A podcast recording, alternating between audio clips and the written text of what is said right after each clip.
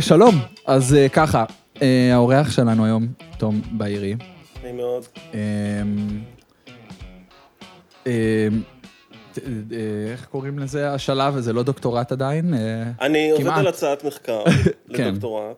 אני כן. כרגע, אה, זאת אומרת, אה, עוסק ב... בעיקר בלחקור את המקורות שאני אשתמש בהם בסופו של דבר, כן. אה, וגם אה, בונה שאלה ש... מהמם. שאני ארצה לחקור, כאילו. והנושא של זה, של התזה היא... אז זהו, הנושא, בוא נגיד ככה, אני מבין כרגע שיותר ויותר, ככל שמתקדם הזמן, שההתמקדות שלי תהיה על אה, דטרמיניזם מול אה, חופש רצון. השאלה הזו. כן.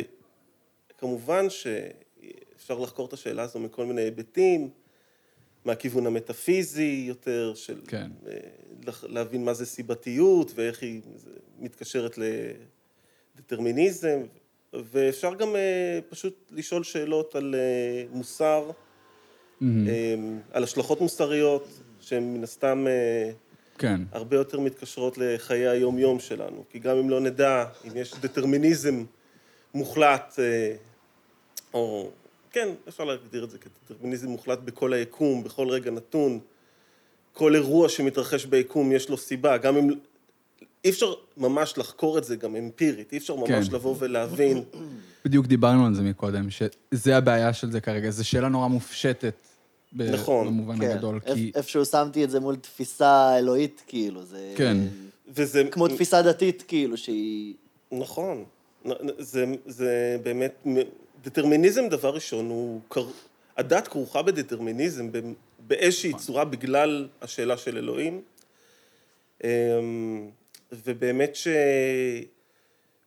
אחת השאלות המפורסמות זה אם באמת אה, אלוהים יכול ליצור אה, מעין אה, שרשרת סיבתית שהוא לא יודע איך היא תסתיים. זאת אומרת, אם כן. הוא יכול לבוא ובאמת לתת ל- לאדם חופש רצון בלי לדעת באמת איזה תוצאה תהיה בסוף. זה אחת השאלות הכבדות. אה, מאוד. גם זה משהו שתמיד מעניין אותי בשיחות עם אנשים דתיים. זה כזה מין, אה, אוקיי, אם הכל, אם, אם הכל קבוע מראש ואלוהים והכל זה, אז מה... מה אתה? איפה, מה נשאר לנו? מה כאילו, אתה? מה נשאר לנו לעשות? מה נשאר לבחור? אז- אבל זה כזה, אני, אני רואה את זה קצת כמו, כאילו, אתה מטיל מטבע, אז אם אני אלוהים, הוא מטיל מטבע, הוא נותן את הדחיפה הראשונה, אבל עכשיו מה קורה עם המטבע הזה, זה כבר...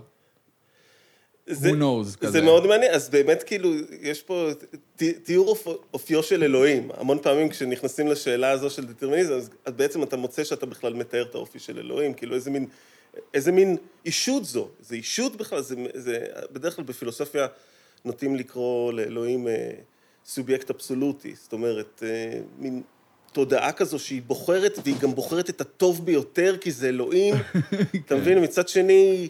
זה, זאת אומרת, יכול להיות יותר טוב ממה שהיא בוחרת, כי לכל דבר טוב שהיא בוחרת יש אולי עוד יותר טוב. ואפשר להיכנס, זה באמת השאלות היותר מטאפיזיות, שאתה באמת יוצא מהגבול של מה שאתה יכול לחקור בניסיון. כן. כרגע, אני מוכרח להודות שגם אה, בעקבות המשיכה שלי לאקזיסטנציאליזם באופן כללי, כאילו הקיום לפני מהות וכל הסיפור הזה, אז אני מנסה באמת להבין את ה... את החוויה הזו של אה, חופש רצון. זאת אומרת, אה, ה- השאלה של דטרמיניזם היא יותר מבחינתי אה, צריכה להיות אה, מחוברת לאופן שבו אני מתנהל ביום-יום. איך, איך אני באמת, אה, אם, אם באמת אני, כי יש מקרים שבהם אתה, אתה באמת יכול לשאול את עצמך, אוקיי, אה, הרגשתי שאני עושה בחירה, אבל עכשיו שאני חושב על זה, בעצם הכל הוביל אותי לנקודה הזו. זה גם, הרבה אנשים, במיוחד אנשים דתיים, אבל אני חושב שכשזה באמת נוגע לשאלת, אה, אה, השאלה של אלוהים, אז יש את המקום הזה של, אה, אוקיי, אלוה, כאילו, זה נותן יותר משמעות לחשוב שיש סיבה שהכל קרה כמו שהוא קרה, שהשרשרת הסיבתית הזו הובילה אותי לאן שהיא הובילה. כן. שיש אלוהים, ושאלוהים בעצם משגיח על זה, זה, זה הסתכלות אחת. או שבכלל, להגיד כאילו, זה לא באחריות שלי. אני לא אשם. כן. זאת אומרת, אוקיי, עשיתי את ההחלטה הזו, עשיתי החלטה אחרת, אה, חייתי ככה את החיים שלי. זה, זה מחוץ לשליטה שלי. לא, אבל, אבל בחוויה שלך, כן. אתה כן חש חופש רצון. על זה דניאל דנט מדבר, ב... כן. אה, שבאמת... אה, כי פה נכנס, אני- ופה כן. זה נהיה פרקטי לדעתי, לחיי היום-יום. קומפלביליטי פירי, כן. כן, שזה גם מאוד רלוונטי לעניין של, מעבר לדיבור המטאפיזי, זה מאוד קריטי ביום-יום במובן של אחריות. כאילו, הבן אדם. אם אנחנו מאמינים בדטרמיניזם שהוא לחל... מוחלט לגמרי, אז מה זה אומר? שהבן אדם לא אחראי על המעשים שלו? הוא... זה תיקח- לא אשמתו, כי הוא גדל בבית כזה וכזה, או כי, כאילו... תיקח לדוגמה באמת את מה שסם הריס אומר, שאנחנו במקרה, למי שעוד ירצה לחקור מעבר, אני מאוד ממליץ Mm-hmm. לשמוע את ה... עם הגידול אימות- במוח. עם, כן, עם הגידול במוח, כן. שזה גם, אנחנו נגיע לזה וזה, כן. אבל קודם כל, כאילו, אפשר לומר על סם הריס עצמו, שהוא באמת, כנורולוג, אני חושב, הוא מאוד uh, מתמסר למקום הזה של uh, דטרמיניזם uh, קיצוני. זאת אומרת, אני, נגיד, אולי אני אגדיר אחר כך מה זה דטרמיניזם כן. מתון, שזה שוב פעם ה-compatibility theory. כן. של אה, דניאל דנט, לדעתי, שהוא לא שולל דטרמיניזם, אני, אני, אבל הוא יותר כאילו מתמקד בחוויה הזו של, החו, של חופש רצון. כן. וסם הריס, כאילו, מאוד חשוב לו, כמו שחשוב לליברטריאנים, כן. אה, לחשוב על החופש רצון כמו קסם כזה שהם חווים, מין משהו ששייך להם, אה, כן. משהו שזה הו- הומניזם מאוד חזק מבחינתם, כאילו משהו ששייך, תכונה אנושית מאוד חזקה, ש... שהם לא מוכנים לוותר עליה, ככה סם הריס מתייחס כאילו לדטרמיניזם, לפחות ככה אני תפסתי את זה, הוא ממש, הוא ממש טוען, אה, במה שמעתי אותו טוען באמת בעימות הזה, שהוא לא, הוא, הוא כבר לא חושב על חופש רצון בשום בחירה שהוא עושה, הוא כבר מבין לגמרי שהוא מותנה לשרשרת שרשרת כן. סיבתית שקדמה לזה.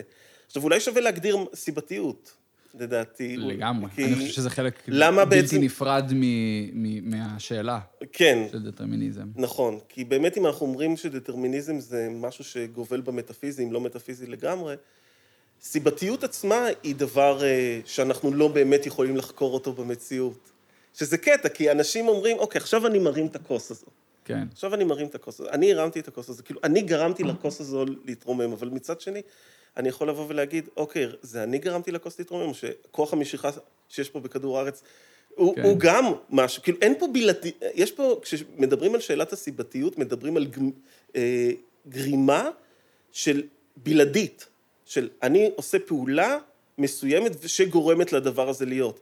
אבל כשחושבים על זה, נגיד, אוקיי, אם אני דוחף כדור בדשא, או אני דוחף אותו על מלט, זה שני דברים שונים. הדשא כן. נותן יותר חיכוך, כאילו, אז... מה, או, או אפילו, נגיד, אם המלט רטוב, אז הכדור יעצור, ואני לא בהכרח... אין לי חוויה של סיבתיות אה, ישירה כמו שיש לי כשלמשל אני מסתכל על הצבע האדום. כשאני מסתכל על צבע אדום, זה ברור לי שאני חווה אותו כאדום. זאת אומרת, זה לא משנה אם זה תדר מסוים של צבע, אני בחוויה שלי כן. חווה אותו כאדום. אבל כשזה נוגע לסיבתיות, המון פעמים אנחנו ממקמים את הסיבתיות איפשהו, אבל אין לנו את החוויה הישירה הזו. כי, וזה משהו שבאמת אני מתעכב עליו ספציפית, ושוב פעם, אנשים יכולים לבדוק יותר, אה, כאילו מי שמעניין אותו זה, אבל, אבל אני זוכר שבהתחלה היה לי נורא קשה להבין את הדבר הזה, עד שחיברתי את זה למשחקי וידאו. ואני או. חושב שזו הדרך הכי טובה להבין את כן. הבעיה של הסיבתיות. כאילו, למזלנו אנחנו חיים באמת בעולם שבו יש אה, את ה-virtual reality הזה בצורה כל כך אה, אה, באמת אה, משוכללת. אז אה, תחשוב על זה כשאתה נכנס למכונית ב-GTA, מכונית מרוצים אה, וירטואלית, ויש לך הגה. כשאתה מסובב את ההגה ימינה ושמאלה, אתה אומר, אוקיי, אני מסובב עכשיו שמאלה, המכונית זזה שמאלה. אני גורם לה לזוז שמאלה, אבל זה בעצם לא מה שקורה. ההגה לא באמת מזיז כן. את הגלגלים, זה יש שפת תכנות מאחורי המשחק, שהיא גורמת, כאילו, ש- שאיכשהו יש שם כמה חיבורים אחרים לגמרי, שהם לא מה שנראה לך. למה אנחנו תופסים את המציאות שלנו בתור, אוקיי, אנחנו גורמים לזה לקרות, זה גורם לזה לקרות. המדע כולו מבוסס על סיבתיות, אין מדע בלי סיבתיות. כן. אני חושב שמאיך שאני רואה את זה, סיבתיות זה דבר מאוד אנושי דווקא. זה קצת כמו... זה כמעט אותה סיבה שאנשים מאמינים באלוהים. זה מין כזה, אנש... משהו בנו מסרב להאמין שדבר יכול פשוט לקרות. כאילו, כל דבר חייב, חייב להיות משהו שגורם לדבר. זה, סיבתיות זה כמעט כמו... העולם, לא יכול להיות שהיקום פשוט נוצר, לא יכול להיות שהיה פשוט ביג בנג, משהו חייב לגרום... אם אתה הולך מספיק רחוק אחורה, תמיד יהיה מקום ללכת עוד יותר אחורה. דבר לא פשוט קורה בלי שמשהו גרם לו. יפה, העלית פה אה, נקודה מאוד מעניינת, כי באמת שסיבתיות עם דטרמיניזם, שוב פעם, אני, שניהם כרוכים אחד עם השני. אחת הסיבות שבאמת חושבים שכל היקום הוא באמת אה, דטרמיניסטי, כי האירוע הראשוני שאנחנו יכולים לפחות להצביע עליו זה המפץ הגדול, כן. שמתוכו הכל התחיל ומתוכו הכל זז, ושוב, בדטרמיניזם זה אפילו אומר שכל המחשבות שלנו, הכל תוצאה סיבתית של כן. דברים שהתרחשו לפני 15 מיליארד שנים. כן. ומה קרה מלפני זה? מה בעצם, מאיפה היש מאין הזה שכאילו מנסים אה, באמת להסביר אותו, כאילו, ואל, בשביל אה, מי שמאמין באלוהים, התשובה מאוד ברורה. זאת אומרת, אוקיי, כן. אלוהים בא, עשה את זה, ואז מנסים להסביר, ואז כאילו אתה, אתה נכנס לבעיות לוגיות מסוימות, כי אתה חושב מחוץ ל, ליקום. כן. באיזשהו מקום, מחוץ לעולם שאתה יכול לתפוס. אה, כמובן שוויטקנשטיין יצא נגד זה, זה ש... אה, ושבעצם אי אפשר להצביע על, על הישות הזו ש... שאנחנו חושבים עליה כאלוהים. אי אפשר באמת אה, להבין אותה, להצביע, כאילו אפ- אפשר לנסות, ברגע שמנסים להבין אותה, אני, ממה שנתקלתי, ואני לא יודע אם יהיה לנו זמן להיכנס לזה בפודקאסט המסוים הזה, אבל אה, זה מביא להמון בעיות לוגיות. שהאם אלוהים באמת יכול ליצור אה, עולם שהוא לא יודע, כן. אה, את, אה, ש, עולם שהוא לא ודאי לו. כן. זאת אומרת, איזה, זה כל מיני דברים שהם באמת כבדים, שכנראה שלא נקבל עליהם תשובה, ובגלל זה ויטקנשטיין אמר, על מה שאי אפשר לדבר, עדיף לשתוק. אז כי באמת, נת- נתקלים זה בעייתי, בסתירות כי אז הלוגיות. אנחנו, כל השיחה שאנחנו מדברים עליה נראה לי היא כזאת שיחה של... אנחנו לא יודעים. כאילו זה... אם מישהו מצפה לתשובות בסוף. השיחה הזו, אז הוא... בדיוק, השיחה הזאת לא תיגמר נראה לי לא בתשובה יקרה, של... אני צר לי אוקיי, חברים, אז כן. דטרמיניזם זאת התשובה. נכון. ביי, נתראה פעם הבאה. דטרמיניזם זו התשובה, כן, זהו. טעיתם. הצבענו, החלטנו, סבבה, כן, אז. הצבענו פה, אפשר לעשות בסוף הפודקאסט, לעשות הצבעה. אחרי- צופים בבית, מה אתם חושבים? האם... לא, בלי בלי הצופים, אנחנו, אנחנו שלוש. תהיה פה הכרעה. תהיה הכרעה איכשהו, כן. אנחנו נחליט. זה, אוקיי. כן, אז אה, יש את העניין הזה ש... אוקיי, עכשיו דיברנו על דטרמיניזם, דיברנו על סיבתיות. אגב, חשוב להזכיר שסיבתיות בדרך כלל נחשבת כי, כבתור דבר שדוחף, כאילו, אה, מניע, זאת אומרת, יש מניע שמניע את המונע. אבל מה אם אנחנו חושבים בצורה אריסטוטלית, וחושבים על אה, תכלית שהיא בקצה, אריסטו היה ידוע בזה שהוא שם תמיד את, הפוטנ... אה, את הפוטנציאל, כאילו, יש את הפוטנציאל בהתחלה, והפוטנציאל הולך לכיוון אה, מה שקורה לו בפועל. כן. זאת אומרת, יש את הדבר הזה. ויש את העניין הזה שבאמת מבחינת אריסטו, אלוהים הוא כאילו בקצה, זאת אומרת, בקצה של כל הפעולות שלנו, ובעצם כל הפעולות שלנו נראות במין סיבתיות, אה, אה, backwards אה, causality קוראים כן. לזה, אני לא... לא הכל מוביל כאילו הכל לאיזושהי מוביל נקודה. לאיזושהי תכלית סופית. כן. שזה באמת שאלה, כאילו, אתה יכול לבוא ולהגיד, אוקיי, אני לא יודע אם זה יתאר את אריסטו בצורה טובה, אבל אפשר לחשוב על זה בצורה אחרת, למשל, על איך, אה, נגיד, אוקיי, יש תכלית, תכלית סופית, אבל אתה יכול לבחור כמה מסלולים כדי להגיע אליה. כן. כמו למשל, שוב, במשחקי וידאו. בדיוק, באתי- שאתה יודע כן. שיהיה סיום מסוים למשחק וידאו, כן. אבל... זאת אומרת, איך איך, איך? תגיע אליו, כמה זמן תתעכב. כן. יש אנשים שלוקח להם עשר שעות כן. להגיע לסיום הזה, יש אנשים ששלוש שעות. אתה, אתה עושה משימות צדדיות, דברים כאלה. במובן הזה החיים הם, הם עובדתית כמעט כאלה, כי אנחנו מתים בסוף. זה כזה, וואטאבר, בסופו של דבר, בגלל שאתה יודע, כמו במשחק מחשב במובן הזה, בגלל שאתה יודע שאתה תמות בסוף, אז זה כמעט, אני רואה את זה לפחות כדטרמיניזם תכליתי, מה שנקרא, כי זה לא, כמעט לא, לא לא משנה, זה מאוד משנה מה אני עושה בחיים, אבל העובדה שבסוף כולנו מתים, זה כזה חותך את זה. יש איזה משהו באמת כשנוגע לעניין, שנוגע לעניין של המוות ספציפית, שזה סוג של אה, פטליזם יותר מאשר ממש הייתי שם את זה בדטרמיניזם, ואני אסביר למה. כי דטרמיניזם מאוד מושתת על חוקים פיזיקליים. כאילו, בעצם כן. ההגדרה של אה, דטרמיניזם, אה, זה שכל אירוע ביקום, כל אירוע ביקום, כן.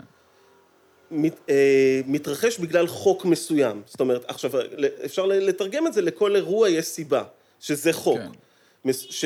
או חוק אחידות הטבע, כל הדבר הזה. שיום, אפשר להיכנס לזה שוב, מי שמעוניין לבדוק, יש כן. ספרות מלאה על הדבר הזה, אבל יום בעצם הצביע על זה וגם על הסיבתיות שדיברנו קודם, אבל בלי קשר, באמת שיש איזה משהו ב... בעניין הזה של המוות שהוא שונה, הוא יוצא דופן. וזה בגלל שנכפה עלינו המוות. זאת אומרת, אנחנו, בוא נגיד ככה, זה לא, זה לא כמו בחוק, זה, יש, כאילו, יש לנו מוות, שוב, איך נמות, מתי נמות, כל הדברים האלה, אולי לא נמות בכלל. אגב, כן. כן. אולי יום אחד יהיה רפואת גנים ולא נמות בכלל. כן. כן. שוב, אז יש פה איזה מין משהו שכן, יש דברים שנכפים עלינו בעולם. האם הם מעידים על דטרמיניזם מוחלט? כאילו, דטרמיניזם, אפשר שוב פעם להגיד שזה דטר, דוגמה לדטרמיניזם מתון יחסית, שכאילו, כן, אתה לא יכול לבחור לאיזה משפחה תיוולד. יש לך נקודות כן. בחיים שהן אה, קבועות, או שאין לך שום שליטה עליהן, לא- הן לא תלויות בחופש הרצון שלך. כן. שזה קצת עוד פעם, נראה לי מתקשר למה ש... שדנט מדבר עליו, כן. קומפטיבליסט. זה כאילו מין, איך שאני מבין את זה לפחות, זה מין, כן, יש, כל מה שהוביל אותך לרגע הזה הוא דטרמיניסטי. הסביבה שלך, הגנים שלך, אבל בכל רגע נתון, אבל עכשיו ברגע הזה, יש לך איזשהו ספקטרום של חופש ובחירה. כן. אם אתה משקלל את כל העבר, את כל הדברים שכן, הם קבועים כבר, אבל עכשיו יש לך איזשהו חופש בחירה. וזו באמת הנקודה שהכי מעניינת אותי, ואני, לפחות כרגע, כי יש פה איזה עניין של אה, שאלה של מוסריות, שדנט גם מתעכב עליהם, הוא וסם שניהם, סם נורא חושש מלוותר על אחריות, כן. על לקחת אחריות על המעשים, שבעצם, אה, זה, ובגלל זה הוא הולך לדטרמיניזם, כאילו הוא הולך, הוא, הוא, הוא מצד אחד לוקח את הדטרמיניזם, מצד שני לא רוצה לוותר על האחריות. כאילו, כן. הוא, אז כי, כי יש את הקטע ש... אוקיי, סם, תשמע, אם הכל דטרמיניסטי, הכל אה, כבר נקבע מראש, אז אה, האנס היה צריך לאנוס, הרוצח היה צריך לרצוח, כן. הגנב היה צריך לגנוב, וכאילו, כמה אפשר באמת להאשים אותם? כן. איך- איך, כאילו, זה כבר, זה לא הם, זה... זאת אומרת, גם בפסיכולוגיה יש גישות כמו של פרויד, שזה באמת, הוא גם מאוד דטרמיניסט, ואומר, מה שקרה לך בילדות יקבע אה, תכונות אופי מסוימות. שוב, זה, יש דברים אחרים, אולי סביבה תעזוב זה, זה לא קבוע מראש כמו אצל... סם ממש רואה את זה בצורה מאוד קיצונית, ומצד שני לא רוצה לוותר על אחריות, וגם דניאל דנט לא. ודניאל דנט אומר, שהסוגיה הזו של אחריות, היא לא קשורה לשאלה הגדולה של אה, דטרמיניזם מול חופש רצון, כי בסופו של דבר, אמ, אולי אפשר באמת בנקודה הזו לדבר גם על, על העניין של מזל. או, שבין אם יש לך חופש רצון לעשות מה שאתה רוצה, או בין אם אתה תקוע בשרשרת סיבתית, גם להיות בתוך, תקוע בשרשרת סיבתית מסוימת זה סוג של מזל. יש רנדומליות, יש כאילו. רנ... יש מין, כן, זאת אומרת, יש רנדומליות, אנחנו באמת נכנסים פה למושג שהוא כאילו, יכול להיות אה, מאוד אה, מחובר לחופש רצון, כי חופש רצון זה כזה, אוקיי, יש אקראיות מסוימת, שום כן. דבר לא תלוי באף שרשרת סיבתית מוקדמת, בסדר גמור. אבל גם אם יש דטרמיניזם, עדיין מוכרחים לומר, רגע, למה אני חווה את החיים שאני חווה? זאת אומרת, למה אני חי את מה שאני חי? אוקיי, אני, ברור לי למה אני חי את זה, ברור לי למה זה נבחר לחיות, אבל כאילו...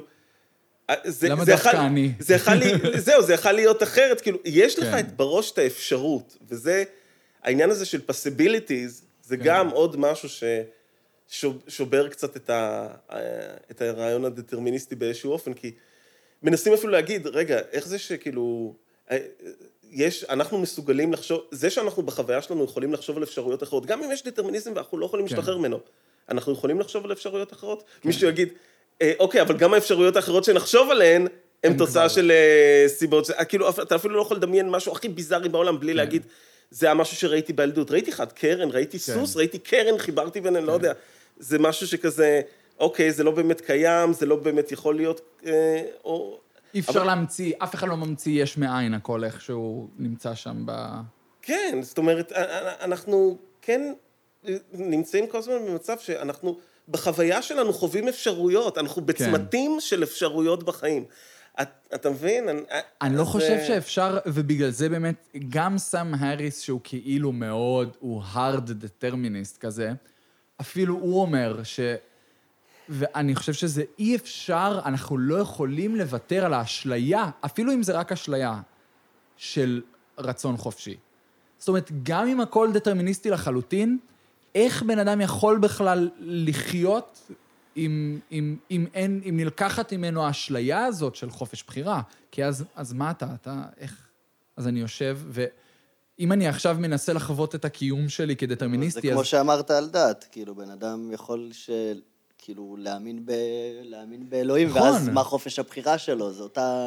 אז זה מה שאני אומר, זה מה כמעט... התכלית שלו, אם כן. התכלית שלו נקבעה על ידי יפה. סיבתיות, או אלוהים, כן. או whatever the fuck, שזה יהיה, כאילו. כן. בגלל זה אני אומר, אני לא חושב ש... ופה אני לא חושב שיהיה דטרמיניסט, גם הכי קשוח בעולם, שיוותר על האשליה של חופש הבחירה. כי איך כן. מתקיימים בלי... בלעדיה? אז אה, המון פעמים, אתה יודע, אנחנו באמת, אה, אם אנחנו חושבים על דמויות שהן אה, מחויבות לרציונל גמור, כמו החכם סטואים, הסטואי. כן. בדיוק, כן. אז אה, יש לך פה סיטואציה שבה מדובר על אה, סוג של אדם שהוא מחויב לעשות את הדבר הרציונלי ביותר. כן. זאת אומרת, הוא לא, הוא לא, הוא לא יכול להקשיב לרגשות, אין משהו שאמור להשפיע עליו. הוא צריך, היצרים, התאוות, כל הדברים האלה, הם אה, משניים, או, או איך שזה, לא, הוא, הוא, הם אה, לא רלוונטיים, או הייתי אומר שהם, אה, הוא indifferent. כן. המושג שבדרך כלל משתמשים בו, ב, עם הסטואים, כאילו לפחות, אין לי את התרגום המדויק לזה כרגע, אבל זה indifferent. הם indifferent לדברים אחרים, והם את ההחלטות שלהם עושים מהמקום הרציונלי ביותר, הדבר החכם ביותר לעשות, איך צריך לנהוג. ו... זה בן אדם, תחשוב על זה, כאילו, אני תמיד אה, השוויתי את זה גם לסוג של גיבור על, שפשוט חייב כן. לעשות משהו. הוא בעצם לכוד בלוגיקה שהוא מייצר, כן. זאת אומרת, לא יכול, הוא לא יכול לסטות אה, לשום מקום. ולמשל, אם אני משווה את החכם של אפלטון, זאת אומרת, אה, אה, שזה בעצם סוקרטס, שסוקרטס כאילו דיבר על זה שיש אה, מישור זהה לתאוות, לרגשות ולשכל. זאת אומרת, הוא מעדיף את השכל, השכל זו הדרך לאמת, אבל הוא אומר, האדם עדיין יכול להיות מושפע מהתאוות שלו, הוא יכול כאילו להילקח למקומות אחרים, זאת אומרת, זה כן. לא רק בשליטתו. אבל לפי מה שהסטואים מתארים, לא, יש לך את השליטה, אתה, אתה לגמרי, הם גם מתארים עולם דטרמיניסטי בגלל הדבר הזה באיזשהו מקום. זה, העולם הדטרמיניסטי שהם מתארים, ההמשך שלו זה האופן שבו הם נוהגים עם הרציונל, שבעצם אי אפשר לסטות ממנו. למרות שיש להם, וזה כן נקודה, אמ, אני לאחרונה קראתי את מדיטיישנס, הרהורים של מרקוס אורליוס, אורליוס, שהוא כן. הגדול הסטואים, כאילו. לגמרי. ויש להם את הקונספט של פורצ'ן, שאני לא יודע כל כך, זה בעייתי קצת לתרגם את זה לעברית, זה משהו בין גורל לבין מזל, אבל הם כן מתייחסים לזה, הרבה אפילו הוא מתייחס לזה. זאת אומרת, הוא, פורצ'ן זה כל מה שהוא מתייחס אליו כהדברים שהם לא בשליטתך. זאת אומרת, הם, הוא כן מאוד מכיר בזה שיש המון דברים חיצוניים שהם לא בשליטתך, ואיתם אין לך מה לעשות, ואל תן, גם אל תשבור את הראש עליהם. לגמרי ממשיך את הגישה הדטרמיניסטית. כן, כי באמת יש דברים שאין לך שליטה עליהם. ובסופו של דבר, אתה, אתה בתור אדם חושב, צריך לחשוב את המחשבה הנכונה ביותר לאותם כן. דברים, ככל שהם מופיעים כן, אה, מולך. אתה צריך להתאים את עצמך בצורה הטובה ביותר. כן. ויש פה איזה קטע שלמשל, אה, מי שחובב קומיקס, אני תמיד חושב על זה עם אה, סופרמן, שבעצם כן. סופרמן, עיצבו אותו. אנחנו עיצבו אותו מילדות, ג'ורל, אבא שלו, עיצב את ה-DNA שלו, כאילו, הוא- הוא- אמרו, הוא יגיע, הוא הוא יגיע לכדור הארץ והוא יהיה כן. טוב. כן. ו... ואז אתה אומר, כאילו, סופרמן עצמו, אז מה, יש לו תפיסה, הוא תמיד יודע מה טוב, זה גם עוד כוח, כאילו, כן. שלו, לדעת מה טוב, כי הוא צב, כאילו, הוא, ושוב פעם, אתה רואה קטעים שהוא מעדיף את, להציל את לו- לואיס ליין על פני אוטובוס כן. של ילדים, ואז בסרט הראשון פתרו את זה עם זה שהוא מחזיר את העולם, מחזיר את הזמן. מסתובב כן, מסביב אז- לכדור הארץ. אני חייב לומר? לך ש... מזעזע. שגם... אני לא, אוהב, אני לא אוהב את העניין הזה, זאת אומרת, זה צריך, צריכה להיות בחירה, הוא היה צריך כן. לבחור, וסופרמן גם, הוא לא כזה טהור, אבל זה כאילו למי ש... בגלל זה הוא גם תמיד היה בעיניי דמות קצת כזה משעממת, למרות שכן הכניסו, סתם אמ, אנקדוטה נוראית, אבל ב... מה זה היה? Man of Steel, לדעתי, שהוא בסוף הורג את, אה, את זוד, כן. שובר לו את המפרקת. שזה כאילו כל המעריצי קומיקס היו כזה, וואו, וואו, וואו, בואנה, חציתם פה קו. סופרמן לא הורג אנשים, כאילו. נכון. אמ, אפרופו רצון חופשי, זה מאוד מגניב. זה, זה היה סרט מזעזע, זה היה חרא של סרט. זה באמת אבל סרט, זה היה נורא אה, נחמד מאוד לראות פתאום. כזה, אה, אוקיי, גם סופרמן עושה בחירות שהן כאילו fucked up, הוא לא מושלם. הוא נכון. לא, הוא לא, אפילו שעיצבו אותו להיות כל הטוב שבעולם, אפילו הוא בסוף עושה בחירה שהיא... כן, יאיקס כזה. וזה בעצם הקטע, שבעצם אי אפשר... אה, השאלה באמת, כאילו, גם אם היו או, איכשהו נותנים לו את הסופר כוח הזה של תמיד לעשות את, לחשוב לוגית על הדבר הטוב ביותר ולבצע אותו.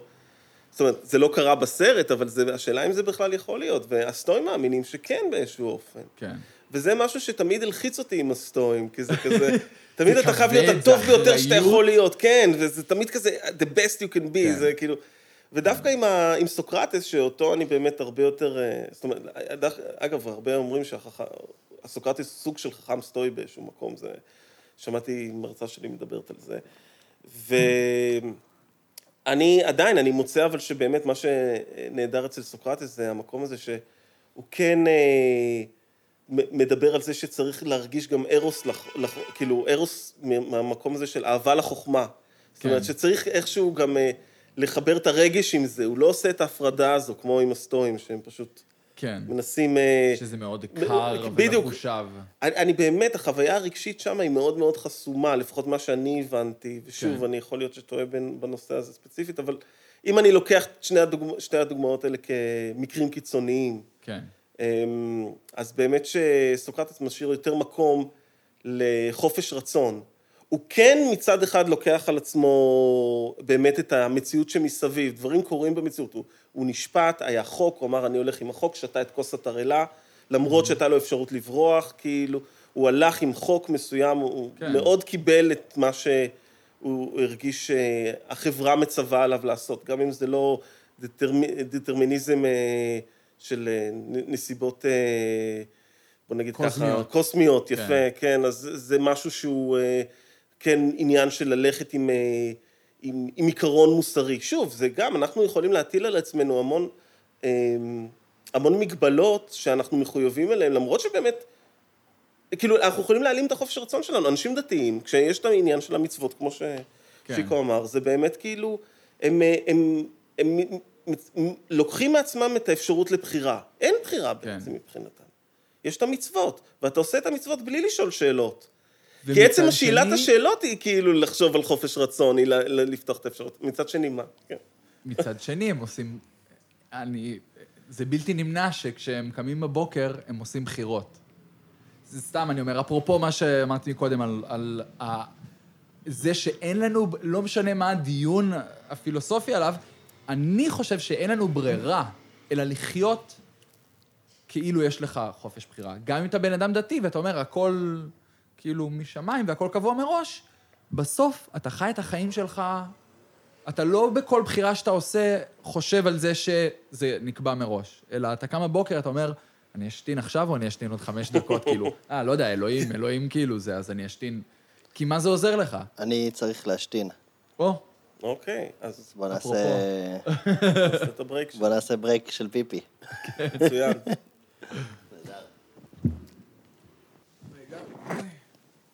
אוקיי.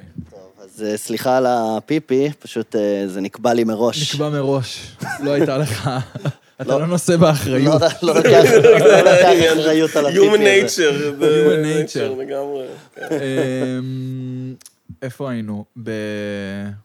בסופרמן? אני מאמין. היינו בסופרמן.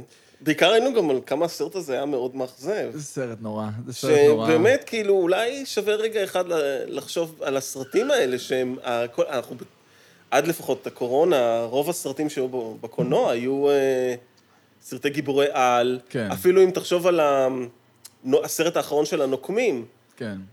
אה, שזה כנראה יהיה ספוילר למי שלא ראה, וראו את זה מיליארדים של אנשים, כאילו, אין, קשה לאנשים להאמין שמישהו לא. ראה את זה.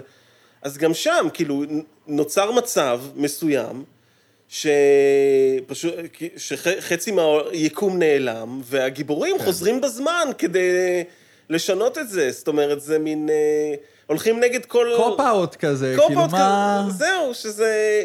לשום דבר אין משמעות יותר, אם אפשר פשוט לחזור בזמן ולשנות הכל. כן, זה, אני חושב שזה, זה, נגעת פה בדיוק, אמרת את מילת המפתח, שזו משמעות. כן. ומשמעות, אנשים מרגישים שכשלכל דבר יש סיבה, שיש חוקים ביקום, שמכוונים דברים, אז יש כן. גם משמעות לדברים. כן. ואני חושב שחופש רצון, אקראיות כזו של חופש רצון היא מאוד מורידה מזה. זאת אומרת, אוקיי, אנחנו, אז יש אבולוציה. אני, איש, אני אישית מצאתי דרך גם ליהנות מזה, לקבל סיפוק מאוד, רוחני מאוד גדול מ, מלחשוב על, על אבולוציה, על העניין הזה של המוטציות, שהכל אקראי. יש בזה משהו שמוריד את הדרמה של החיים. כן. כאילו, אנחנו כולנו פועלים עם אגו ומחפשים כאילו להרגיש שאנחנו עושים דברים בעלי ערך, כאילו שיש ערך משמעותי גדול לכל דבר בנו וזה, אבל באמת אם, אם חושבים על האקזיסטנציאליסטים כמו אלבר קאמי וסארט, ובאמת שיש איזשהו משהו ב, באבסורד הזה של לחשוב שהחיים שלך הם כל כך חשובים כן. לאיזו אישות אלוהית, כאילו שבאמת כל החלטה של רגע, אני... יצא עם זאתי או אני אצא עם זאתי. פה הדטרמיניזם הוא מאוד מעודד. כן. דרך אגב, אה, זה אה, אוקיי. כאילו... איזה... יש משהו מאוד מנחם בלהגיד, אה, זה לא אשמתי. אני לא... אני לא בחרתי להיות לוזר. כאילו, אני לא בחרתי, זה כזה... אני נולדתי ככה. נכון, יש משהו בזה באמת ש... מצד שני, מנחם. זה מנחם, אני לא יודע אם זה נכון. לא, ממש לא, זה מנחם. זה מחשבה לא מנחמת, כן, סובייקטיבית מנחמת. מנחמת מאוד. בעייתית, כי אז אתה גם קצת עלול להסיר מעצמך אחריות. בדיוק, כאילו, אה, כן. איי, איי, איי, אני לוזר. אני לא נועדתי להיות אילון מאסק, אין מה לעשות, זה לא בידיים שלי. כן, אז אה, באמת שבסך הכל, אם חושבים על זה, אז אה, רק כדי לחדד את זה קצת, אז, אז נכון, יש את העניין הזה שאתה מוצא את עצמך בעמדה הזו ש... כאילו, אוקיי, הגעתי לחיים שאני לא, של, שלא בחרתי בהם, ואוקיי, הם לא חיים טובים, אז אני מתנחם בעובדה הזו שלא בחרתי, ו... אבל אז אתה אומר, כן צריכה להיות אה, אחריות מסוימת שאני לוקח על החיים שלי. כמה כוח יש למודעות? או, כאילו, אם אתה נגיד אומר, סבבה, הכל דטרמיניסטי, אתה עוד לא יודע את זה. עוד לא נחשפת כן. לעולם הדטרמיניזם. אתה צודק. ואתה חי כן. מתוך סיבתיות מסוימת שאתה לא מודע אליה, כן. ואז קמת בבוקר לאיזה awareness מטורף, והיום אתה מודע לכוח הדטרמיניזם על החיים שלך. או-אה, כאילו, אתה אומר, אוקיי, החיים שלי הם תוצר של סיבה מסוימת. כן. אני היום, עד עכשיו, קיבלתי את ההחלטה הזאת בגלל הדבר הזה, ואת ההחלטה הזאת בגלל הדבר הזה, א', ב', ג'.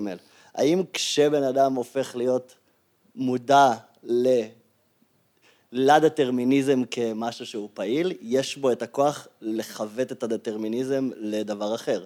או שזה בכלל לא קשור, שעצם זה שהגעתי לח... ל... להבנת הדטרמיניזם כקיים, זה דטרמיניזם כשלעצמו, ועכשיו אני ממשיך את קו הדטרמיניזם כן. שהסיבתיות הכתיבה לי, כי לא סתם הגעתי למודעות, כי הדטרמיניזם, כאילו, הסיבתיות הובילה אותי להבין שיש סיבתיות. כן. או שכשאני מבין שיש סיבתיות, זה גם אני- חלק מהלופ. זה, או שזה חלק מהלופ, או שעכשיו כשאני מבין שיש סיבתיות, הבחירה שלי יותר חופשית. כאילו, את עצם ההבנה עצם של ההבנה. החוטים שמושכים אותך, כן. היא כן. נותנת לך דווקא יותר חופש מהרגע שהבנת את זה. נכון. אם אתה יכול באמת uh, to pinpoint את השרשרת uh, הסיבתית, שזה גם, שוב, אנחנו נמצאים פה במצב מאוד קשה, שאתה באמת צריך לחשוב על כל היקום במובן הזה, אבל נגיד אתה מוצא באמת כן. גם ברמה שרשרת... הפסיכולוגית, לא אבל, ברמה דרך אגב. הפסיכולוגית, לא ברמה- אפרופו פרויד. יפה. כאילו, אם אתה מבין, אוקיי, אני נכון. מתנהג ככה בגלל שכשהייתי בן ארבע, אה, נאבדתי בקניון, זה כאילו קצת כזה, כשאתה כן. רואה את השרשרת אירועים שהובילה למה שעכשיו, אז פתאום אתה יכול לשנות את זה. כן, אבל אז בגלל זה הדטרמיניזם, אני אתן לכם אבל- דוגמה על עצמי אוקיי. נגיד. אוקיי. אני אף פעם לא אכלתי ירקות. מהיום- מה אתה אומר? מהיום שאני זוכר את עצמי, אני לא אוכל ירקות. אוקיי. ושנים לא, לא אכלתי ירקות ולא ידעתי למה. זאת אומרת, גדלתי בעולם בו אני לא אוכל ירקות. חסר מודעות כלפי הדבר הזה בתוכי. כן. ועוברות השנים, ואנשים כזה, אחי, אתה לא אוכל ירקות? לא. לא. למה? לא יודע. ואנשים זה מציק להם, כן, קשה- להם. רגע, רגע, מה? רגע, מה, אתה לא אוכל בכלל? לא, יצא ואני לא אוכל בכלל. ואז כאילו לאט לאט פתאום נהייתי בן אדם בוגר יותר, והמודעות שלי עלתה, ואז אמרתי לעצמי, רגע, בן אדם, למה אתה לא אוכל ירקות? אז התחלתי לחשוב על זה. ואז חזרתי, כאילו, ממש חשבתי על זה לאורך שנים, למה אני לא אוכל, או למה אני לא מעז לנסות, או כל מיני דברים כאלה. חזרתי אחורה עם עצמי, והבנתי, יכול להיות ששיקרתי לעצמי לגבי סיבה מסוימת, אבל המצב הוא ששיקרת, כאילו, שמצאתי סיבה ללמה. כן. אוקיי, אז בוא נשאל אותך, מרגע שמצאת סיבה ללמה, התחלת לאכול ירקות? לא התחלתי באופן ישיר, לא התחלתי באופן ישיר, אבל כן ההבנה של הסיבה של למה, לפחות... רגע, לא יודע למה? אם היא אמיתית או לא. שזה אה. לא, אני, הפעם האחרונה שאני זוכר שאכלתי, ניסיתי להיזכר מתי? הפעם האחרונה שאכלתי, במודע, וזה היה שהייתי בן חמש או שש, אצל סבתא שלי, באותה שנה סבתא שלי נפטרה, השלמתי את הפער הזה עם אימא שלי, כאילו, להבין אם זה כרונולוגית הגיוני מה שאני חושב, והיא אמרה לי שכן, שהפסקתי לאכול ירקות בערך מתי שסבתא שלה נפטרה, כאילו שאימא שלה נפטרה, אבל היא מעולם לא חשבה על זה שזה הסיבה שגרמה לי. Mm, אז ואז, זהו. ואז אמרתי לעצמי, אוקיי, אם זאת הסיבה, אני צריך איכשהו להשתחרר ממנה. עכשיו, אני יכול להגיד לך שאני עדיין לא אוכל מלא ירקות, אבל מהיום שהבנתי את זה, ועד היום, הסל ירקות שלי, נגיד, כן. גדל משמעותית. גדל משמעותית. עכשיו, יכול להיות שגם הכל הוא, אם הכל הוא דטרמיניסטי, אז הגעתי למחשבות האלה ולזה גם מתוך סיבתיות. כן. אבל אני חושב שכבן אדם שיותר ער לזה שיש סיבתיות לדברים, גרם לי להיות יותר חופשי בפעולה שלי לשנות תוצר של דברים מסוימים. אבל אתה אומר, אז רגע, אז בוא רגע, כדי שיהיה לנו את הבטם ליין. אתה שינית או לא שינית? אתה, אני, אדם אני עדיין בשינוי, אתה עדיין בתהליך השינוי. אבל אני משנה, שיניתי כבר. כאילו, אני כבר לא באותה נקודה מהיום שהבנתי את זה. אז יש פה באמת שאלה מעניינת. כי בסופו של דבר, המודעות הזו לשרשרת הסיבתית, זה מאוד קנטיאני, אם חושבים על זה. כי קאנט כן דיבר על זה שישנו חופש רצון אה, של הנפש, אה, החופש רצון אה, של האני הפנומנלי, הטרנסצנדנטלי. כן. באיזשהו מקום משהו שהוא מחוץ לשרשראות הסיבתיות, שרשראות הסיבתיות שנ- שפועלות ביקום. כן. ואז אתה באמת כאילו יכול להיות מודע למה שקורה, אתה יכול להוציא את עצמך, אתה יכול להוציא את עצמך, אבל השאלה באמת כאילו, אם, זה, אם אתה באמת יכול, יכול לשנות הרגלים שמוטבעים בך, או שבעצם המודעות הזו לשרשרת הסיבתית נותנת לך את האפשרות לקחת אחריות, כמו שאדיפוס, ואני לוקח אותנו קצת אה, אחורה, אתם מכירים את הסיפור של אדיפוס כמובן,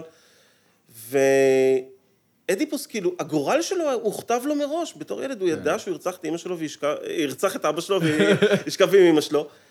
הוא לא היה מסוגל למנוע את זה, וברגע שהוא הבין שהנבואה הזו התגשמה, הוא, ל- הוא לקח אחריות באופן הזה שהוא עקר את עיניו. עכשיו, יכול להיות שגם אפשר להגיד דטרמיניזם קיצוני, הוא היה, הוא היה צריך לעקור את עיניו כל הדרך. מאוד רציני. אבל יכול, מה עם האחריות הזו, לקיחת האחריות הזו, הייתה תוספת שלו, למשהו שאי אפשר היה לשנות אותו. זאת אומרת, מבחינתו באמת, בתוך כל הסיפור הדטרמיניסטי זה כאילו היה המעשה היחיד של רצון חופשי. של רצון חופשי.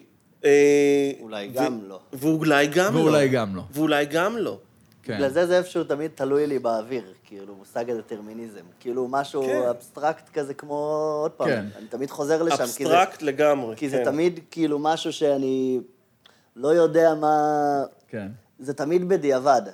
כאילו, אפשר כן. להסתכל על הדברים בדיעבד, ואז להגיד, אז אולי זה גם סיבה. כאילו, אולי עשית את זה גם מסיבה ולא מבחירה, כי זה גרם לך לעשות את זה. אבל רק אפשר לחקור את זה בעבר. כאילו, כן. כרגע אין... אה, המדע לא יכול להגיד לי מראש מה, ה- מה הייעוד שלי בחיים. באמת. לאט לאט יותר ויותר. איך? זאת אומרת, אני חושב שפה זה כן יהיה מעניין. זה כמו שיש היום, וזה מאוד מאוד קטן, אבל כמו שיש היום פרדיקטיב אלגוריתמס כאלה, גוגל, אתה מתחיל אות אחת, ולפי כל מה שהוא יודע עליך, הוא כבר חוזה מה אתה הולך לכתוב. אתה כותב את האות הראשונה, והוא כן. כבר משלים לך את המשפט כן, אבל- למשהו, ולבן אדם אחר הוא ישלים את זה בצורה אחרת. השאלה אבל באמת, אתה מעלה פה שאלה בנוגע לאינטליגנציה מלאכותית, אתה רוצה להיכנס אליה? מאוד. אוקיי, אז... אחד הנושאים האהובים עליי אז, בעולם. אז באמת שכי, שגם, אם אנחנו מדברים על אינטליגנציה מלאכותית, אז נכון, אינטליגנציה מלאכותית יכולה להיות האלגוריתמים האלה שפועלים אה, וחוקרים אותנו, וזה אינ- סוג של אה, אה, אינטליגנציה אנושית שמתרגמת את עצמה דרך האלגוריתמים האלה. כן. ומצד שני, אנחנו, כשהמון פעמים השאלה הגדולה בנוגע לאינטליגנציה מלאכותית זה רצון חופשי ל, לאינטליג... רובוט שמתעורר לחיים ובאמת עושה כן. בחירות חופשיות. עכשיו, אה, יש פילוסוף שאני אני אישית מאוד אוהב, אני חושב שהוא עדיין בחיים, ג'ון סרל, שמדבר על זה שבעצם באחת ההרצאות שראיתי שהוא עשה לגוגל, הרצאה מומלצת, שוב, למי שמעוניין לראות, הוא מדבר שם על העניין הזה שאין, אה, שבעצם כל אינטליגנציה מלאכותית, אנחנו מתכנתים אותה. כן. תמיד אנחנו מתכנתים אותה, תמיד היא תוצאה שלנו. והוא משום מה אה, די אה, מכחיש את ה... או בוא נגיד ככה, נמנע מ, אה, מלחשוב עליה בתור עצמאית לחלוטין מבחינת רצון חופשי. כן. וזה באמת, אה, יש פה איזה, איזה קטע ש...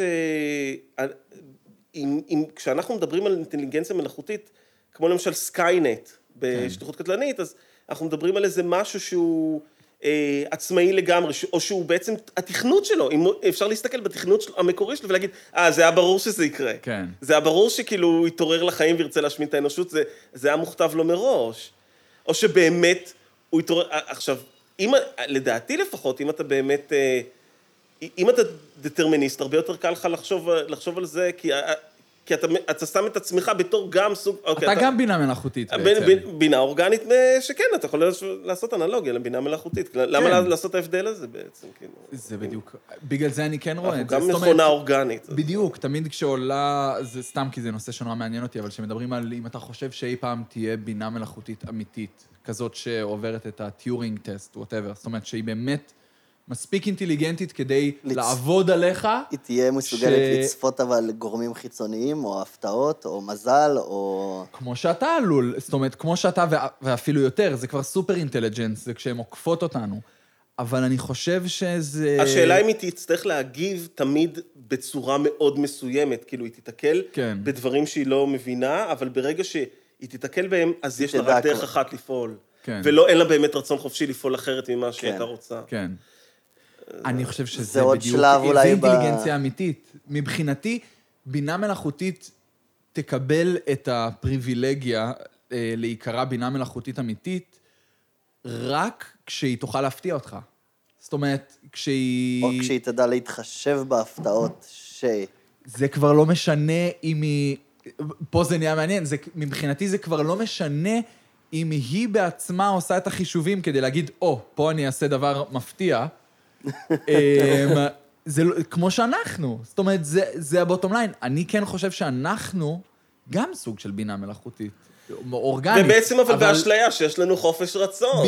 בדיוק. זאת אומרת, ואז זה- אני אומר, ברור שיגיע היום שבו יהיו בינות מלאכותיות אמיתיות. אני לגמרי מאמין שזה יגיע, כי ריי אנחנו... קורצווייל אה, אמר 2045, אני כן. חושב. עתידן והוא של לא גוגל, פראייר. הוא לא פראייר, אני מאוד מחזיק ממנו. שמה, שמה? ריי קורצווייל, אז הוא, אני חושב שהתאריך, ש...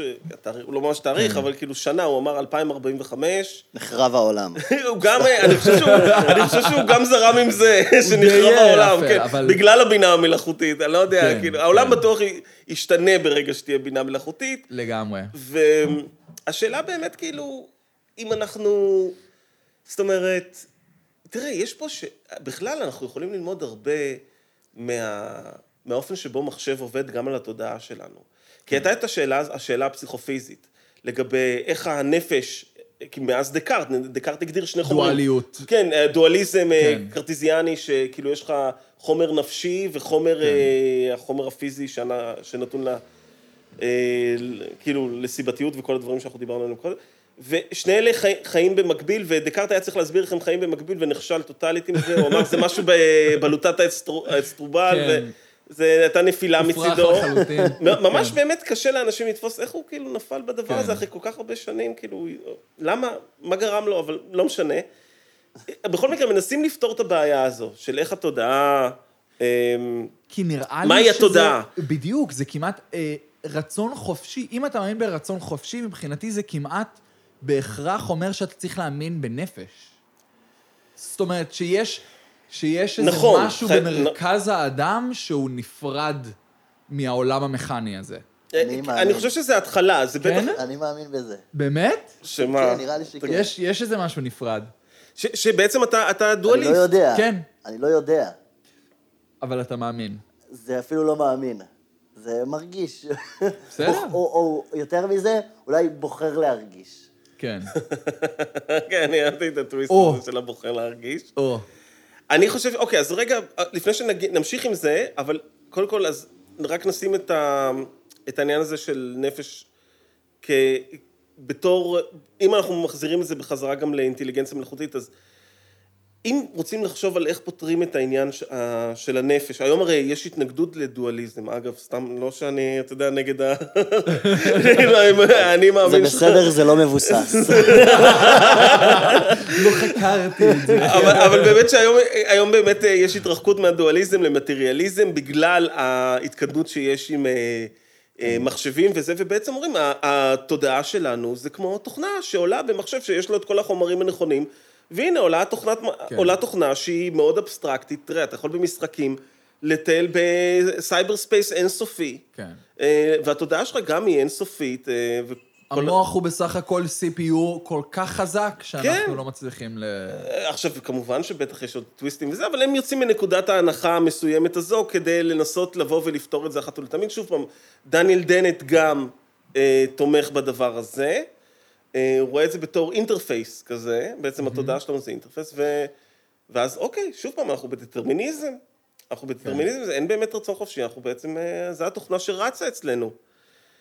ובאמת, שוב, אני חושב שכשזה נוגע לחופש רצון, אני באמת לא יכול להתעלם מהעובדה שסם האריס הגדיר את זה כל כך יפה בתור magical thing. כן. It's a magical thing. כאילו, אנשים, קשה להם לוותר על ה... זה, לוותר על החופש רצון זה בכלל לוותר על התודעה שלך, זה כאילו, מה אתה, אתה, אתה... חלק כן, אינטגרלי מהבן אין לך משמעות. אדם. עכשיו שוב אני חושב שזה הרבה עניין של אגו. שסם אריס הוא גם נגד העניין הזה. שוב, כן. אני מזכיר אותו הרבה כי באמת מאוד מומלץ למי שמעניין, אותו- אפילו אם מעניין כמה נקודות בשיחה שלנו כרגע, ש... על הכל. זה, אז סם האריס באמת, זה, אני לא יכול יותר להמליץ על מישהו כן. במובן הזה שחוקר את הנושאים האלה וממש כאילו מעמיק בהם. ובאמת שהשאלה הזו אה, לגבי התודעה, אה, היא היא באמת מן הדבר הקסום הרוחני הזה, כי לא סתם דקארט גם רצה ללכת למקום הזה של... זה, זה משהו שמרגיש נורא אינטואיטיבי כן. באיזשהו מקום. אה, אף אחד לא נולד ומרגיש כאילו הוא מכונה. כן. נראה לי. אתה מרגיש ביום, אתה קם בבוקר, אני הולך לפה, אני הולך לשם, אני לא אלך, אני כן אלך, אתה מרגיש שזה כן. בך. זאת אומרת, אפילו אם י- ישימו לך את כל השרשרת הסיבתית הזאת, אתה אומר, אוקיי, אז אוקיי, אז אם אני מודע אליה, אז הנה, עכשיו אני עושה בחירה אחרת. כן. אני משחרר את עצמי. ואני חושב שזה שוב פעם, הקטע הזה שאנחנו מנסים להכניס את האגו שלנו, כן. אה, ובאמת שיש פה אולי, זה, זה גם שאלה של איך יש להתנהל בעולם, אה, אם אנחנו צריכים להתנהל באמת עם, עם הרעיון הזה של לטפח את האגו, כי אתה רואה, למשל, אנשים עם האגו שלהם יוזמים דברים, בונים דברים, הם אה, רוצים להיות אה, נגיד מאוד מצליחים, הם, חשוב להם האהבה של אנשים אחרים, כאילו, הם חשוב להם המשמעות שהם מקבלים ממה שהם עושים. וזה באמת, אם אתה שם את הכל בדטרמיניזם, אז אין אגו. אני, אבל, כן. אפשר, אפשר ליהנות מזה באיזשהו מקום, כי אתה, אתה אומר כזה, אוקיי, כאילו, למה אני באמת צריך את כל הטיפוח העצמי הזה כן. כל הזמן? לחשוב שאני כל כך מיוחד. למה? אני מסתכל כאילו לפעמים על החיים שלי, אני אומר לעצמי, אוקיי, הם, אה, אה, זה שאני עושה את מה שאני עושה, נותן לי את האפשרות להיות אינדיבידואל, אבל לא נותן לי, זה לא, זה לא, אני חושב על זה פשוט היום, אני אומר לעצמי, כן, היו שם כמה שלבים שזה ממש לא הבחירה שלי, כאילו האופי שלי היה מסוים והתעניינתי בפילוסופיה והמשכתי להתעסק בזה. כמה מזה באמת היה תלוי בי, ואני מרגיש כזה שלא, זה, לכפות על זה את ה... לא, זה שלי, וזה... אני בחרתי בזה, ואני זה... וזה. כן, אבל גם, אתה יודע, אתה נולד למשפחה מסוימת, יש לך כן. סביבה מסוימת שמאפשרת לך זה, אולי אם אתה נולד במשפחה דתית זה הרבה יותר קשה. אני לא יודע אם הייתי הולך לכיוון הזה, אתה יודע. שזה גם דנט מדבר על זה, דרך אגב. אה, על, על העניין אני- של... אמ, כמו ספקטרום של רצון חופשי. זאת אומרת, זה לא אה, דרגות של חופש, הוא קורא לזה, אני חושב. זאת אומרת, זה לא כל כך שחור ולבן כמו שאנחנו אומרים. זה לא שאו שיש לך רצון חופשי או שאין לך, אלא יש דרגות של חופש. אם אתה נולדת אה, בתוך כלוב אבן. וכל החיים, או כן, אם אתה נולדת אבן, במקרה, התמזל מזלך להיות אבן, אז יש לך אפס רצון חופשי בערך. אתה איפשהו במינימום רצון חופשי. אם אתה חילזון, יש לך קצת יותר רצון חופשי. אם אתה יצור אנוש, יש לך עוד יותר רצון חופשי. זאת אומרת, יש ממש ספקטרום שלם של, של חופש. זה לא או שיש או שאין. הספקטרום הש- של החופש שאתה מתאר, זה באמת... אה, זה שוב, זה משהו שבעיניי הוא... אתה בחוויה של בחירה. כן. זה, זה המקום שאתה חווה בחירה. זאת אומרת, אפשר להגיד שהכל קבוע מראש, אפשר להגיד שכל הבחירה היא אשליה, אבל אתה חווה בחירה. כן. אתה באמת קם בבוקר, ואתה... לא חייבים לקום בבוקר גם כל פעם כדי לעשות בחירה. אתה יכול לקום בערב, אתה יכול לעשות מה שאתה אתה יודע, זה גם כאילו, אני כל הזמן תקוע על הלקום בבוקר הזה. לא, אתה יכול פשוט כאילו... לקום בשתיים בלילה, לקום זה גם בלילה. בחירה לגיטימית. וזהו, וכאילו למצוא את עצמך בוחר, אה, או, או לפחות, אתה כן מודע לזה שיש עוד אופציות ובחרת באופציה. כן. גם אם אפילו אומר, נכפה עליי, נכפה עליי להיות באופציה, כן, אבל אתה מודע כל הזמן לזה שעוד... הרעיון הזה של אופציות הוא נורא מעניין אותי. ככל שאני באמת נכנס לחקירה הזו, בנושא המסוים הזה של אה, דטרמיניזם מול חופש רצון, אז, אז העניין הזה ש, של אופציות הוא מעניין. האפשרות הזו, האפשר, אפשרות. כאילו, בלי קשר לזה שבאמת, אם אתה בדטרמיניזם, אז אנחנו די יכולים להסיק שאין כזה דבר שאלה מוסרית. אין כזה דבר שאלה מוסרית, אין איך יש לנהוג, מה איך יש לנהוג, יש כאלה שפשוט ירצחו ואין כן. מה לעשות, הכל דטרמיניסטי.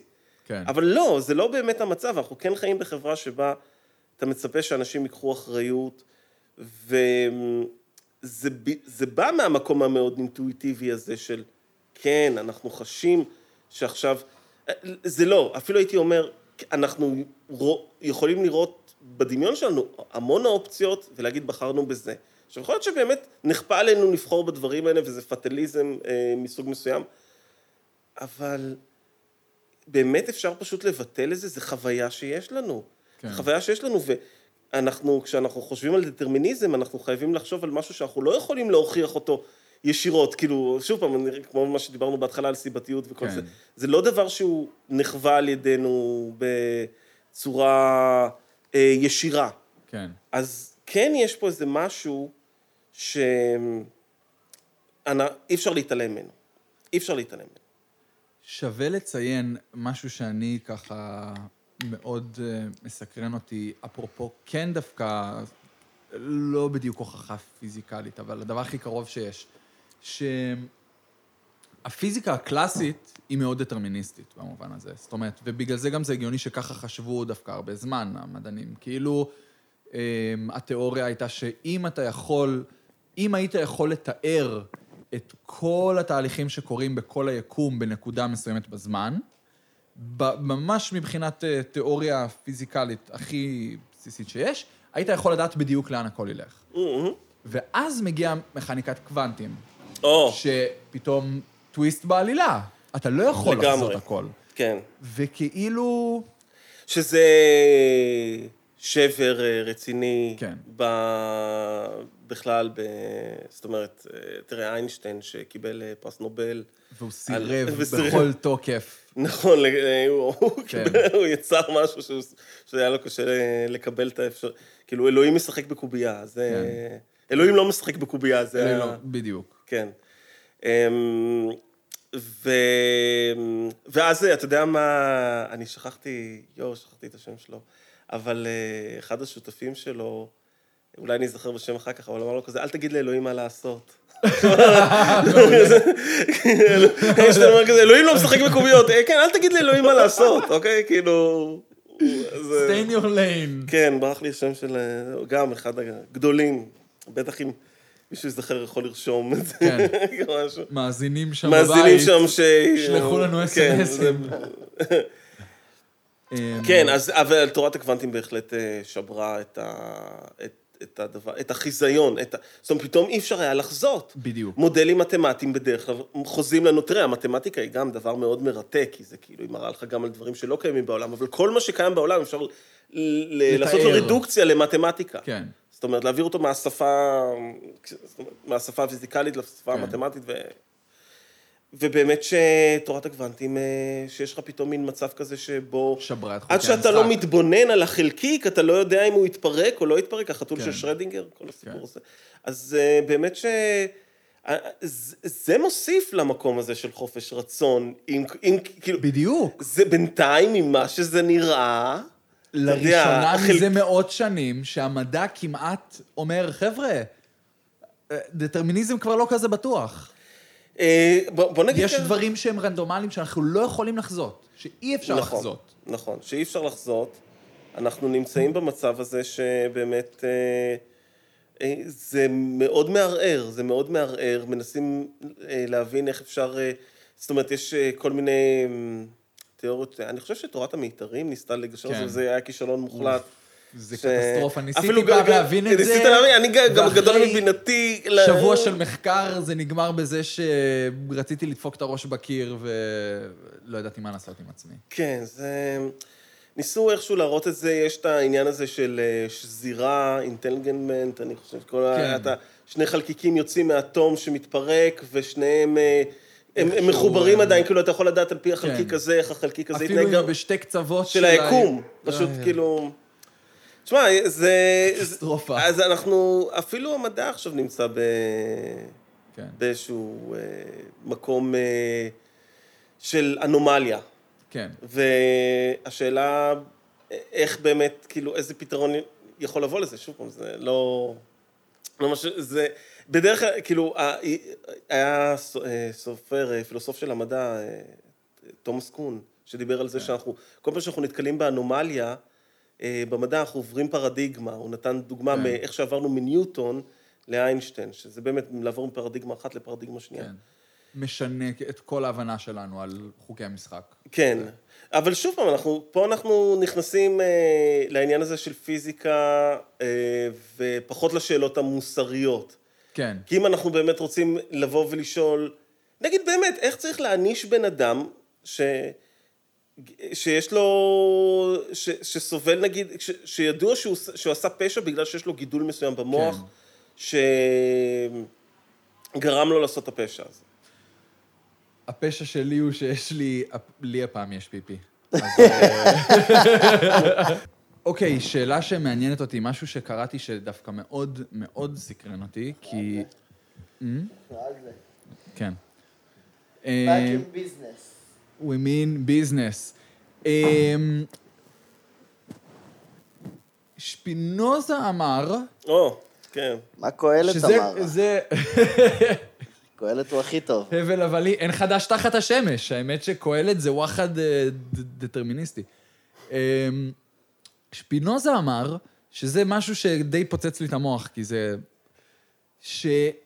שדטרמיניזם הוא הכרחי לרצון חופשי. זאת אומרת, הוא אומר, אם בן אדם היה... אם בן אדם היה מחליט את ההחלטות שלו בצורה רנדומלית, מהמם, בלי שזה מבוסס על כל מה שקדם לזה, כן. אז זה אומר שההחלטות שלו הן חסרות משמעות לחלוטין. אין להם שום סיבה, זאת אומרת, זה יש מאין, זה אומר שהוא עושה החלטה שאין לה שום סיבה, זה לא הגיוני. זאת אומרת, חייבים, סיבתיות היא הכרחית דווקא בשביל שיהיה איזשהו היגיון בכלל להחלטות שאנחנו עושים. כן, וצריך לומר על שפינוזה, שקודם כל הוא דטרמיניסט. ההשקפה שלו זה אלוהים או הטבע, ולא כן. תבחר בין זה לזה, כמו שתחשוב על אלוהים, או תחשוב על הטבע, הם כן. אותו דבר. זה בעצם כן. עוד מילה זה לא. סותר. בדיוק. והוא יצא מאקסיומות מסוימות, נקודות מסוימות של... למחשבה שאין מה להגיד, כאילו, חוץ מזה שהוא מעגן את, ה... את הרצון החופשי גם בתוך האקסיומות האלה. כן.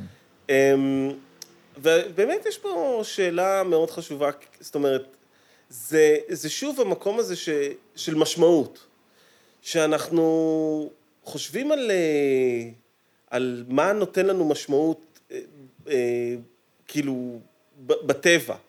זאת אומרת, כן. ב- זה, זה מעניין באמת מ- מ- מהמקום של שפינוזה, אני חושב, הוא כן מנסה עדיין להשאיר, כאילו להפוך אותנו לחלק מהטבע באיזשהו מקום, אבל כן להראות כמה זה משמעותי מה שהאדם חווה. כן. העניין הזה של, של, ה, של האמונה אפילו, אמונה באלוהים, זה, זה דבר חשוב לא בגלל מה שאלוהים ייתן לנו, כמו שזה ה, היכולת שלנו להאמין, זה שקיבלנו את, ה, את כן. היכולת הזו להאמין.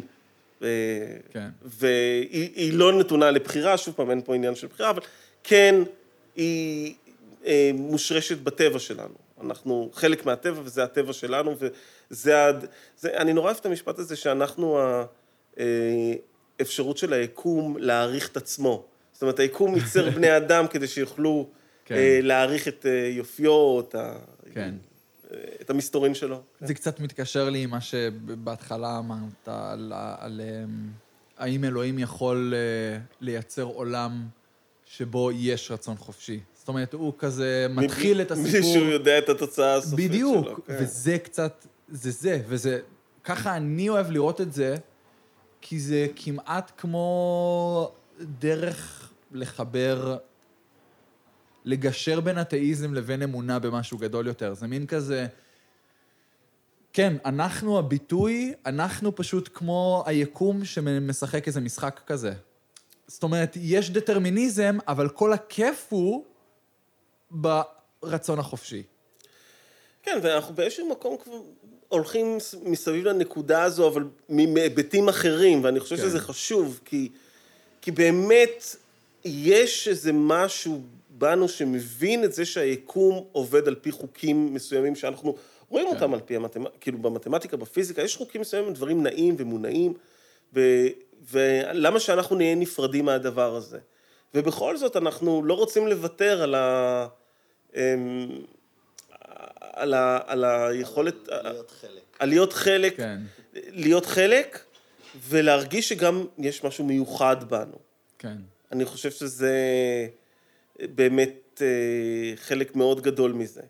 של בני, השאלה באמת אבל כמה זה מגיע, כי אנשים באמת, שאם היו מסתכלים לשמיים, הם, בתקופה, נגיד, האדם הקדמון, כאילו, הכל התחיל שם, ניסו באמת להבין כאילו, אם, אם יש משהו, הצליחו, אמרו, רגע, השמש זורחת, הירח מגיע, כאילו, מה זה, מה זה הדבר הזה? כן. היו חייבים לתת לזה משמעות, לא יכולו פשוט לקבל לא את זה. לא יכול להיות שזה סתם. אה, כדור מגיע וזה מגיע, ורגע, זה כן. מעיד על זה, ניסו איכשהו להבין את הטבע, אתה יודע. זה היה עושה את הדברים נורא פשוטים.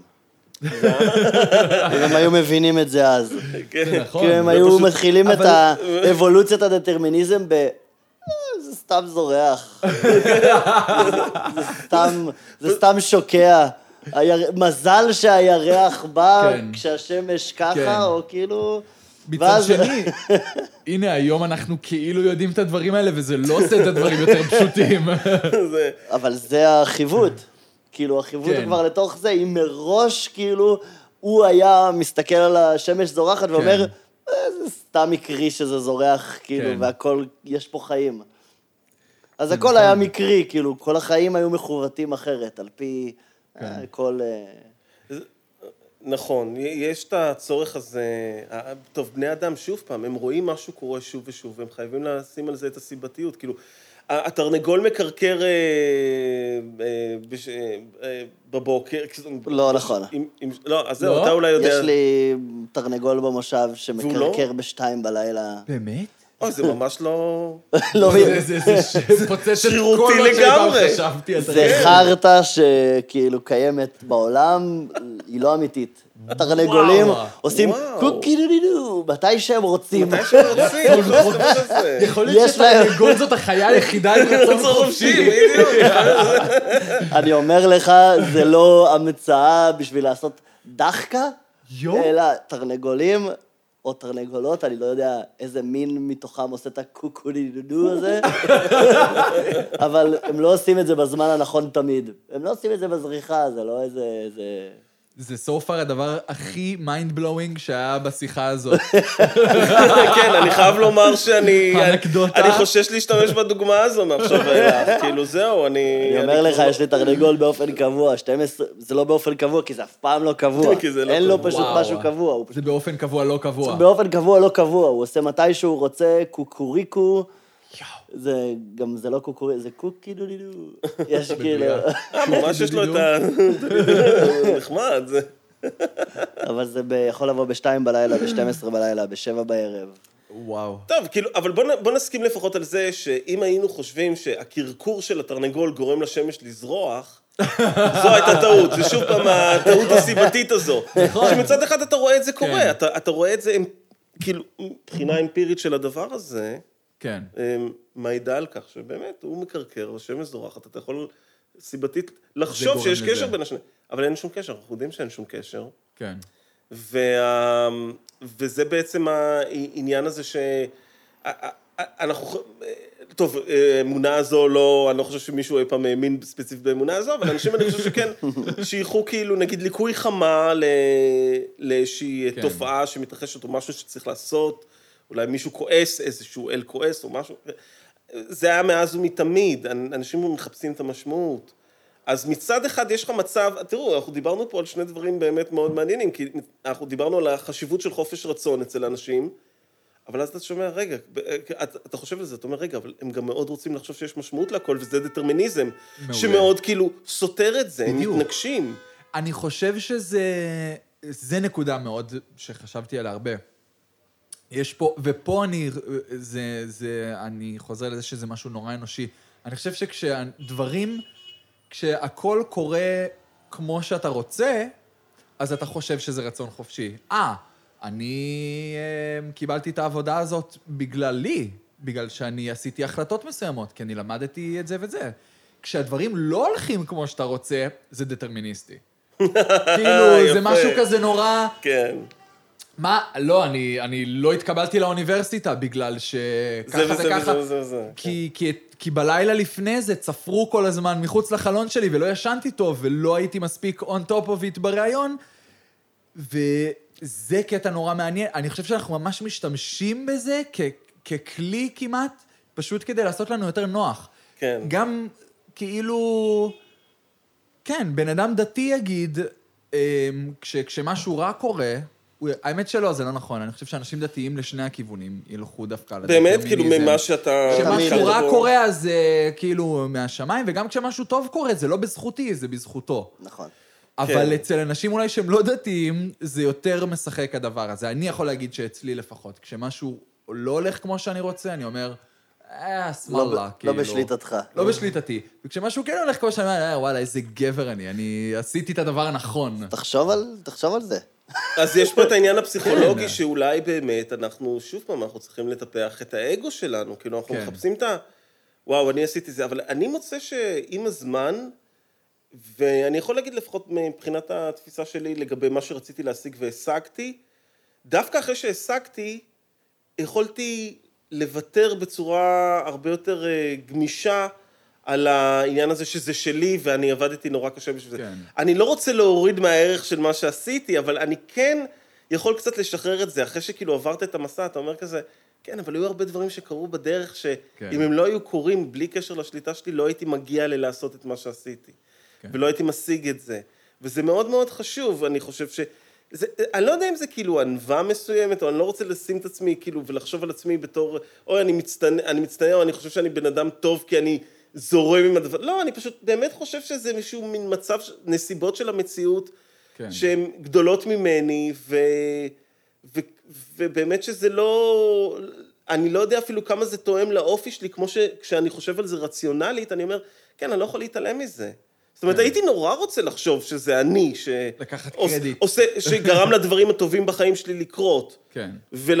ואז אתה אומר, כאילו, אבל זה דווקא, כשאתה באמת חושב על הדברים הרעים, זה מאזן אותך, אתה אומר, כאילו, כן, גם הדברים הרעים שקרו, זה, אולי היה שם איזשהו משהו שאני הפעלתי, אבל גם הרבה דברים מסביב גרמו לזה להיות ולזה להיות, כן. לא יכול להיות שאותו בן אדם חי את אותן נסיבות שלך באופן מדויק, אני לא בטוח. ותגיעו לאותה נקודה, כאילו, ולא תגיעו לאותה נקודה, ואז... Mm, אתה שואל שאלה טובה. כן. שני, שני אחים, אתה- אתה אומר, שני אם- אחים אוקיי. נולדו באותו בית. אוקיי, שתיהם גדלו בבית עני, וואטאבר דפק. אותם הורים הלכו לאותו בית ספר, לאותה כיתה, קיבלו את אותו יחס מהמורים. כי יש שני אחים תאומים שהם זהים והם מתנהגים כן. אותו דבר. אבל אחד מהם בחר שהוא הולך לדרך שהיא עשירה יותר, ואחד, כאילו, אני רוצה להוכיח שאני יכול יותר ממה שגדלתי בתוכו, ואחד בוחר בדרך של זה, מקבל על עצמי את, את הגזרה, ואני הולך בדרך הזאת, ואני סבבה איתה.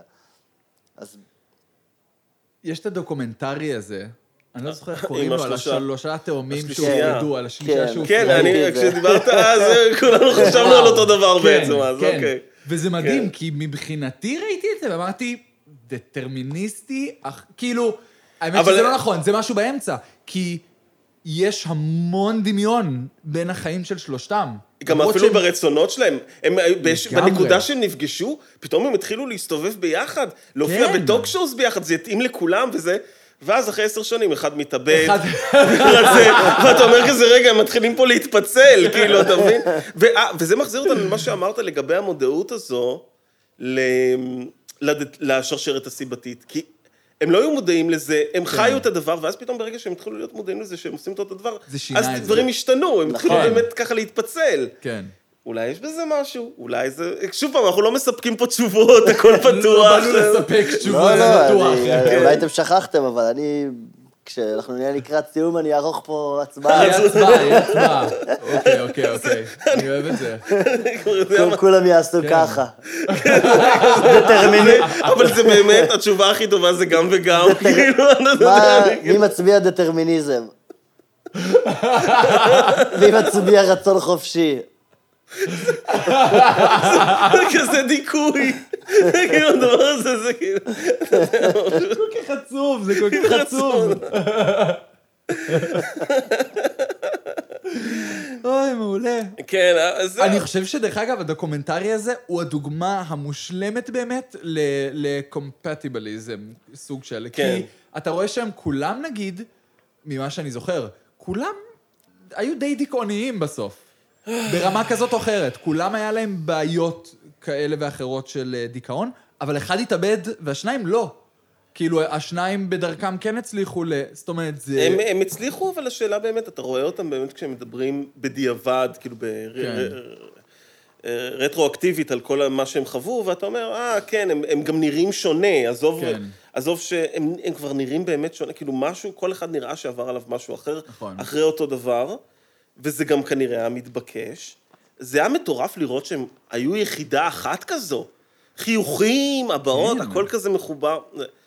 שכן, ובאמת, אז השאלה, השאלה החשובה הזו לגבי אם כולנו, אם, אם מישהו יהיה באותה סיטואציה, בנעליים שלי, ממש ככה, כמו שזה, אם הוא יחיה את אותם חיים, תורשה או סביבה, כן. כל הדבר, האמת היא גם תורשה וגם סביבה, סליחה, למה אני עושה את ההפרדה הזו? בדיוק, כן. זה תורשה וסביבה. זה קורה, אבל יש משפחות כאילו של אה, אנשים, סתם, כדורגלן באפריקה, שגדל במשפחה עם עשר אחים אפריקאים, והצליח לו המזל והוא נהיה כדורגלן ועשה מלא כסף. והיום הסיבתיות שלו היא שונה, כי הוא עושה הרבה כן. כסף בקבוצת כדורגל באנגליה, והוא שונה מכל האחים שלו, גם כן. באיך שהוא מגיב לסיטואציות, או גם ב... כאילו, והאם זה בחירה שלו, שהוא תוצר של האחד שיצא, שמסוגל להחליט, או... אם, כי כולם ש- עברו את אותו, כי כולם אוקיי. חוו את אותו, את אותו דבר. אתה צודק. כולם גדלו בלי אוכל, כולם גדלו בכפר... אה, כן, אבל גם אה, פה אני חושב שדטרמיניסט אז הנתונים הפיזיים. שכל...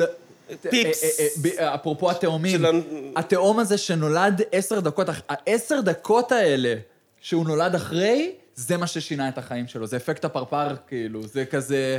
או אם יש לו נגיד אפילו בוין יותר גדולה ברגל, אז זה ל- זה מה שדופק זה אותי... שינה אותו זה- לחלוטין. זה מה שדופק אותי בדטרמיניזם, שאני כאילו לא יכול לסמוך עליו במאה אחוז, כי הוא תמיד תלוי ב... אה, נכון. אבל... אה, תשמע, הבוין שלו יותר גדולה. אבל זה לא נורא כאילו- הגיוני, זה נורא הגיוני מצד שני.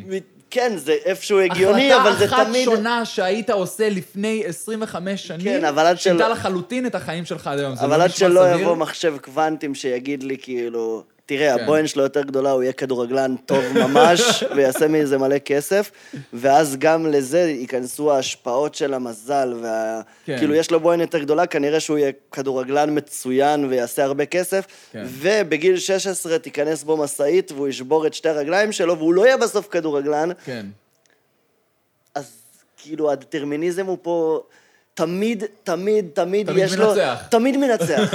כאילו, תמיד יש את היכולת להגיד, תשמע, זה סיבה של זה, זה סיבה של זה, זה סיבה של זה, אני לא... אני, אבל אתה, זה, אתה בדיוק טוען עכשיו למה דטרמיניזם, hard דטרמיניזם הוא צודק. בדיוק מה שאתה אומר מבחינתי מוכיח כן. שכן הכל דטרמיניסטי. כן, רק, אז זה, זה, זה בדיוק, עוד, זה תמיד אני חוזר לשם, כאילו, זה פשוט תמיד שולח אותי לדעת, כי זה תמיד בסוף נתלה על דברים שקרו, ש, כאילו על דברים שהם בדיעבד, ולא משהו שאתה יכול לחזות או לדעת או עדיין. לראות. עדיין. מבחינתי זה, זה המצב כיום, כאילו, עדיין זה, זה, עדיין זה עכשיו. רגע, ונגיד, לא, אל תצא, אל תצא מנקודת הנחה שאתה בהכרח תחזה את זה. אולי לא תחזה אף פעם את זה. זאת אומרת, כאילו... כן. זאת אולי, לאן, אנחנו שוב פעם צריכים לדעת ממש את כל ה... את כל היקום. את, את כל היקום. אנחנו צריכים. לקבל תמונה של כל היקום כדי לדעת באמת, כדי, כדי לחזות את זה. כן, מספיק אחד שלא, מס- מספיק אחד שלא עובד על פי אותם חוקים, כן. וכל עיקרון הדטר... כאילו, נגיד ויש דבר שחוזה את מה אתה הולך כן. להיות, מספיק אחד מתוך תשע מיליארד שלא עובר בדיוק את סכמת הדטרמיניזם שהמכונה הקוונטית כן. הזאת הצליחה לחזות, והדטרמיניזם הוא לא קיים. זה קצת מטריקס, אה, Matrix Reloaded, יש את הקטע שניאו Mm. מגיע ל... לארכיטקט בסוף. כן. הוא מראה לו איך מאות ניאוים לפניו עשו את אותה החלטה של... אה, כן. אני לא זוכר מה הייתה ההחלטה אפילו. אה, של לא להציל את טריניטי או משהו, או לוותר ולאפס את הכל לדעתי או משהו כן, כזה. כן. ודווקא הפעם ניאו מחליט כאילו לשבור את ה... לש... לצאת מהקופסה. לעשות בדיוק. את ההחלטה שאף אחד לא עשה לפניו. עכשיו, אוקיי, בואו רגע נפריד אז את השאלה באמת אם ההחלטה שהוא היה אמור לעשות כבר היה לה אה, הכוונה, אם שוב פעם הולכים לדטרמיניזם כן. חמור, אז בסדר. אבל אם אנחנו הולכים לאיזשהו דטרמיניזם מתון מסוים, שכן, אומר, הציפייה הייתה כל הזמן שהוא יעשה את אותו דבר שהקודמים שלו עשו, היו שישה גרסאות של ניאו, אני חושב, לא? יותר לדעתי. אה, ש- שש כאילו, גרסאות של היו ניאו. שש מטריקסים או משהו, אומרים, אבל, אבל רואים שם כזה המון... אני רק זוכר בסצנה הזאת שיש מסכים כן. עם, מאות, עשרות מאות ניאוים, כאילו, הגרסאות הקודמות. זהו, אני לא בדיוק, בדיוק היו הם- גרסאות קודמות שהן אה, כולן כן. היו אה, אה, סביב ה... אה, כאילו, הקונפליקט הזה, כן. ובסופו של דבר הוא בחר את מה שהוא בחר, והארכיטקט באמת אומר לו, כן, אה, הקודמים שלך עשו את ההחלטה הזאת תמיד, וזה גם מה שהולך להיות וזה, ואז הוא עשה משהו אחר. כן, כן. והשאלה באמת, אם, אם זה שהוא עשה משהו אחר, אם זה לא היה עוד, אה, אם זה באמת היה משהו ש... רצון חופשי עצמאי שלו, או שזה גם הגיע לאיזשהו שלב בתכנות, אני לא יודע. כן. משהו שם קרה, באמת, אי אפשר לברוח מזה, זה אפרופו... זהו, שזה ה-ghost in the machine. כן. אה, ש- אתה רוצה לחשוב ש... ש, שבאמת אה, ניאו, כאילו בתור גיבור, גם אנחנו רוצים, מצד אחד רוצים לתת לגיבור את היכולת לעשות רק, להיות הכי טוב שהוא יכול להיות, אבל למה שזה בעצם יסתור רצון חופשי? כי אז כן. אתה אומר, כן, לא, הנה, הוא עשה משהו שאף אחד אחר לפניו לא עשה. בגלל זה הוא הגיבור, של... בדיוק. בגלל זה אנחנו עוקבים אחריו בסרט בדיוק. הזה, ולא אחרי הקודמים. כמו סופרמן. כן. אם הכל כאילו, אם, אם כן. כיוונו אותך להיות גיבור מגיל אפס, אז זה, זה לא מגניב. כאילו, יופי, אתה גיבור, עשית את הבחירה הנכונה. obviously. כי הכל הוביל אותך לזה, כאילו, אתה ניאו, you're the chosen one, איפה הכיף פה, אם אין לך איזשהו שמץ של בחירה. וזה בדיוק. לדעתי קצת ה... כי אנחנו רוצים לתת לגיבור גם את העוד extra thing הזה, שהוא, וגם כל המטריקס הזה, זה סביב אה, העובדה שהגיבור לוקח את הרד פיל ומשתחרר מהמטריקס, משתחרר מהסיבתיות כן. של, המ- מכל מה שכפו עליו, מכל הדוקטורינות שכופים בכלל כל בני האדם, וזהו, כל, הכל, הכל זה סביב שחרור, ש, ו, ואתה... ואתה באמת אומר, הנה, הוא מגיע לשלב הסופי, שבו הוא בוחר לעשות, אה, מה זה, שלום עם המכונות, כן. נכון? כאילו, זה ככה מסתיים הדבר הזה, שזה כאילו, אה, הנה, משהו שלא חשבו עליו, וזה ניאו, וככה אתה יוצא מהסרט, יא, כן. ניאו, כאילו, הצלחת לה... בואו לא נתייחס לסרט השלישי בסדרה. הסרט השלישי בסדרה, אני מוכרח להודות שנהניתי ממנו. ברור. אני כאילו... כולם. לא, לא. הם כולם סרטים מהנים מאוד. אני חושב שפשוט, פילוסופית, הם התחילו לאבד כבר את הפואנטה או. שם. שם הם התחילו לאבד את הפואנטה. הסרט הראשון, וגם השני עוד, הם כאילו, הבנת שהם כן. מתעסקים בדברים מעניינים וחשובים, בשלישי זה כבר היה, הבנו מה אתם מנסים להגיד, ועכשיו אה, פשוט יורים במכונות והולכים מכות. ככה לי זה הרגיש. נכון, והמון אנשים אומרים שדווקא באמת, אם אתה חושב על, סרט שיצא במקביל, ממש באותה שנה, eXistenZ, של אה, דויד. קרוננברג, שממש משלב compatibility theory, כן. שיש לך את, ה, יש לך את, ה, את הדמויות בתוך עולם וירטואלי, כן. שכן הן יכולות לעשות בחירות, ו, אבל כן זה ברור איזה משחק הולך להיות, ו, כן. ואתה אתה באמת, כל הזמן מטפחים לך בראש כאילו איזה דמות כזו של האלגרה גלר הזו, אני כן. לא- נכון? היה- כן, כן. היא סוג של... היא מודעת למשחק של עצמה, אבל, אבל זה בעצם, היא נשאבת לתוך המשחק מתוך בחירה. אני משחקי מחשב. שזהו, שזה באמת העניין המאוד מעניין. מה אם אתה מוותר על החופש רצון שלך כדי ליהנות מהמשחק? זאת אומרת, אתה מודע... זה קורה כל הזמן לדעתי. אתה נגיד לא חושב שיש אלוהים, אתה לא חושב שיש איזו אלוהות שמכוונת אותה, אתה לא חושב שמשהו נכפה עליך, כן. אבל אתה אומר, ככה יותר טוב. כן, זה כמו לחשוב אם יש משמעות או אין משמעות ולהתייחס לזה בצורה שונה. אין משמעות, אני אהיה עצוב כי אין משמעות, או כן. יש משמעות, או אין משמעות, אבל אני שמח מזה שאין משמעות. כן. אני אהנה מהמשחק, אני- מהמשחקיות של החיים. זה, זה. דרך חיים שלי. ברצינות, זה- כן. אני אומר, אין, זה אין טוב. משמעות, ואני יודע שיש אנשים שחושבים כמוני, שאין משמעות, והם לוקחים את זה לצד האפל יותר, של אה, אין משמעות, ואז מה לעזאזל אני עושה בכדור הזה? כן. כי אין לי fucking משמעות. כי אני יכול למות היום, או למות בעוד 30 שנה, מתוך בחירה מודעת שבא לי למות כי אין לי משמעות.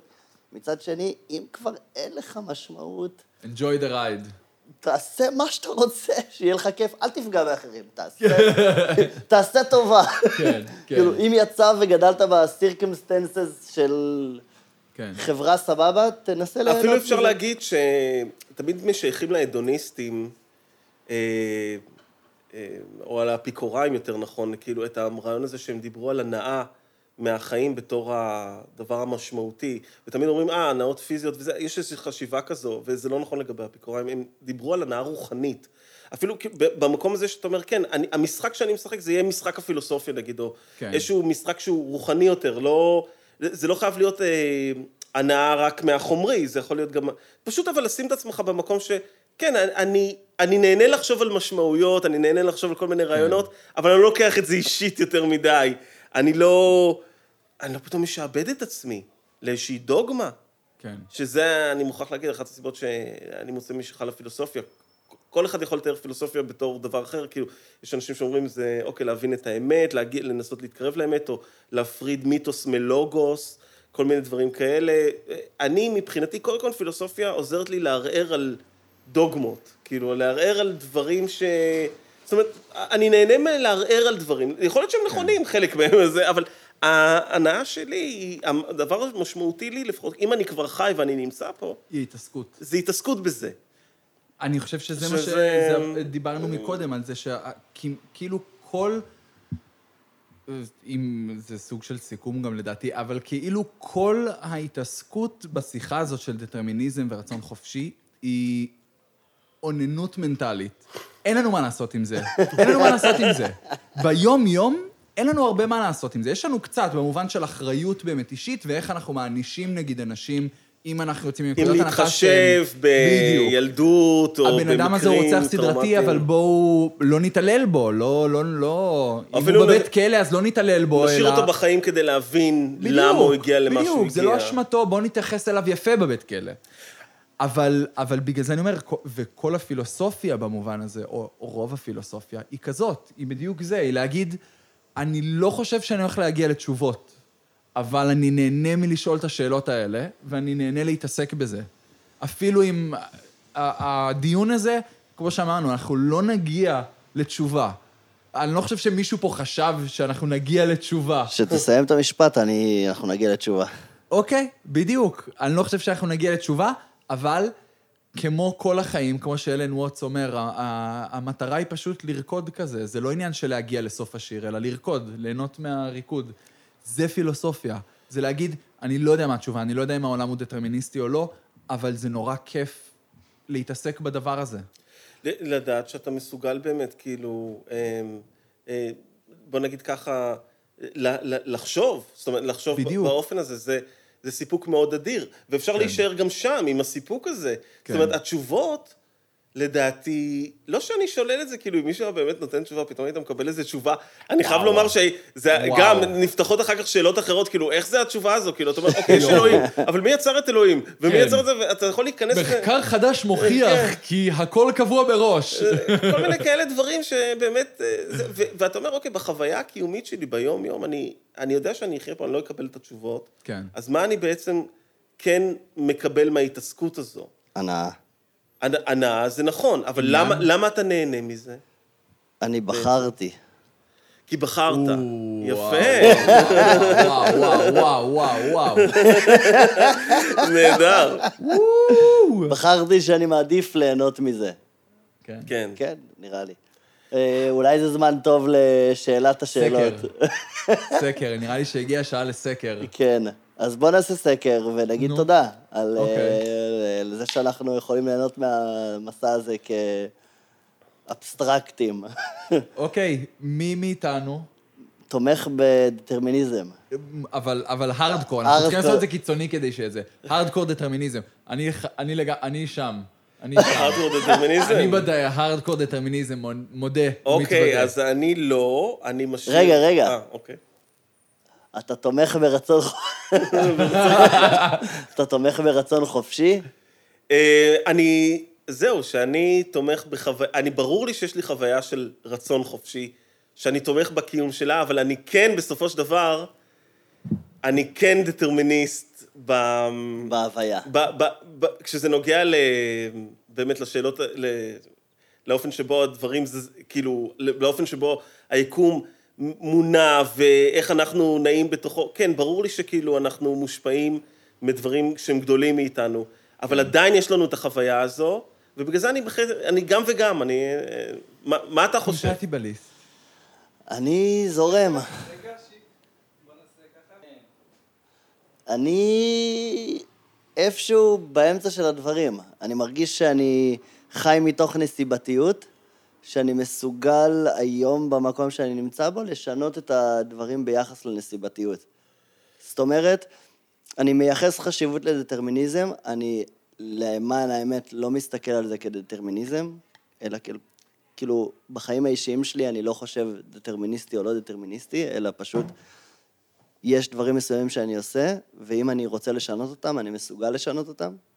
זאת אומרת שאם יש לי השפעות דטרמיניסטיות, שאני מבין שהן, אני מתנהג ככה בצורה מסוימת בגלל דברים מסוימים, אז אני, יש לי את החופש בחירה להחליט אם אני רוצה לשנות את הדברים האלה, או שאני בוחר להמשיך להתנהג כמו שאני מתנהג, בגלל שאני זורם על זה. ו- ו- אני ו- מרגיש שאתה אומר, אתה, אתה, אתה, אתה אומר פחות או יותר את אותו דבר כמוני, כן. כן. וזה בג... זה, זה המקום הזה שבאמת, כאילו, אתה משאיר לעצמך מקום קצת לספק, ואולי זה, זה באמת העניין. זה- אגב, זה- קטונתי זה- כאילו. זה יונתן, איך. איך אתה כאילו, אתה. דטרמיניסט מוחלט, זה- אתה בעצם... מת על זה, אתה- אני סם האריס כן. fuck it, כאילו, אתה אומר כאילו, אוקיי, למה... אז, אז נראה הסוף. לי שהמקום... זה מנחם אותי, זה עושה לי טוב. נכון, ואני די מבין את המקום שלך, מצד שני, כאילו איפשהו מרגיש לי בנוח להיות במקום הזה של גם ככה, כאילו, משמעות החיים היא לא רלוונטית מבחינתי, ומתוך ה, המקום הזה אני מרשה לעצמי להגיד, אוקיי, כאילו, אני יכול לבחור דברים, אני יכול להחליט להתייחס לדברים כמוחלטים, או כמושפעים מדברים מסוימים, ואני יכול להחליט אם לרצות לשנות אותם או לא לרצות לשנות אותם, וכבר לא אכפת לי אם אני רוצה לשנות אותם, אם זה בגלל גם סיבתיות, או לא כן. בגלל סיבתיות. כאילו, ברגע שהחלטתי לשנות משהו, אז אני לא מתייחס לזה כ"אני רוצה לשנות את זה בגלל סיבתיות". אתה מתעלם לחלוטין מהשאלה בעצם. אני מתעלם, אני... במודע. לא כן, אבל, ועוד אבל, פעם. אבל זה גישה, זה גישה מסוימת. ועוד פעם. אני, אני נותן לך קרדיט שאתה באמת כאילו מדבר פה על איזה משהו, שאתה אומר, אה, ושוב, דווקא באמת, חו... החוויה הקיומית שלך. אתה מנסה להסביר, כאילו, אוקיי, אני מבין שהתיאוריה הזו, אני מבין אותה רציונלית, אני מבין איך היא יכולה באמת לקבוע את הדברים, אבל אני, אני רוצה להשתמש בה לטובתי. נכון. חשוב, חשוב לי, כאילו, אם, האמת הזו, כדי, כדי שבאמת היא תהיה משמעותית בשבילי, היא צריכה גם להיות טובה לחיים שלי. כן. לגמרי. כן. ואני... זה מוכרח- ממש synthesize your happiness. כן. כאילו, אני יכול לבחור, אני מבין כאילו לגמרי את מה שג'ון ג'ון מרגיש, אני יכול להזדהות איתו כמעט ב-99.9 אחוז. מצד שני, אני רוצה להשאיר לעצמי את החלל הזה, שדיברנו עליו בערך כל השיחה הזאת, של ה... תשקר לעצמך, יהיה לך יותר סבבה.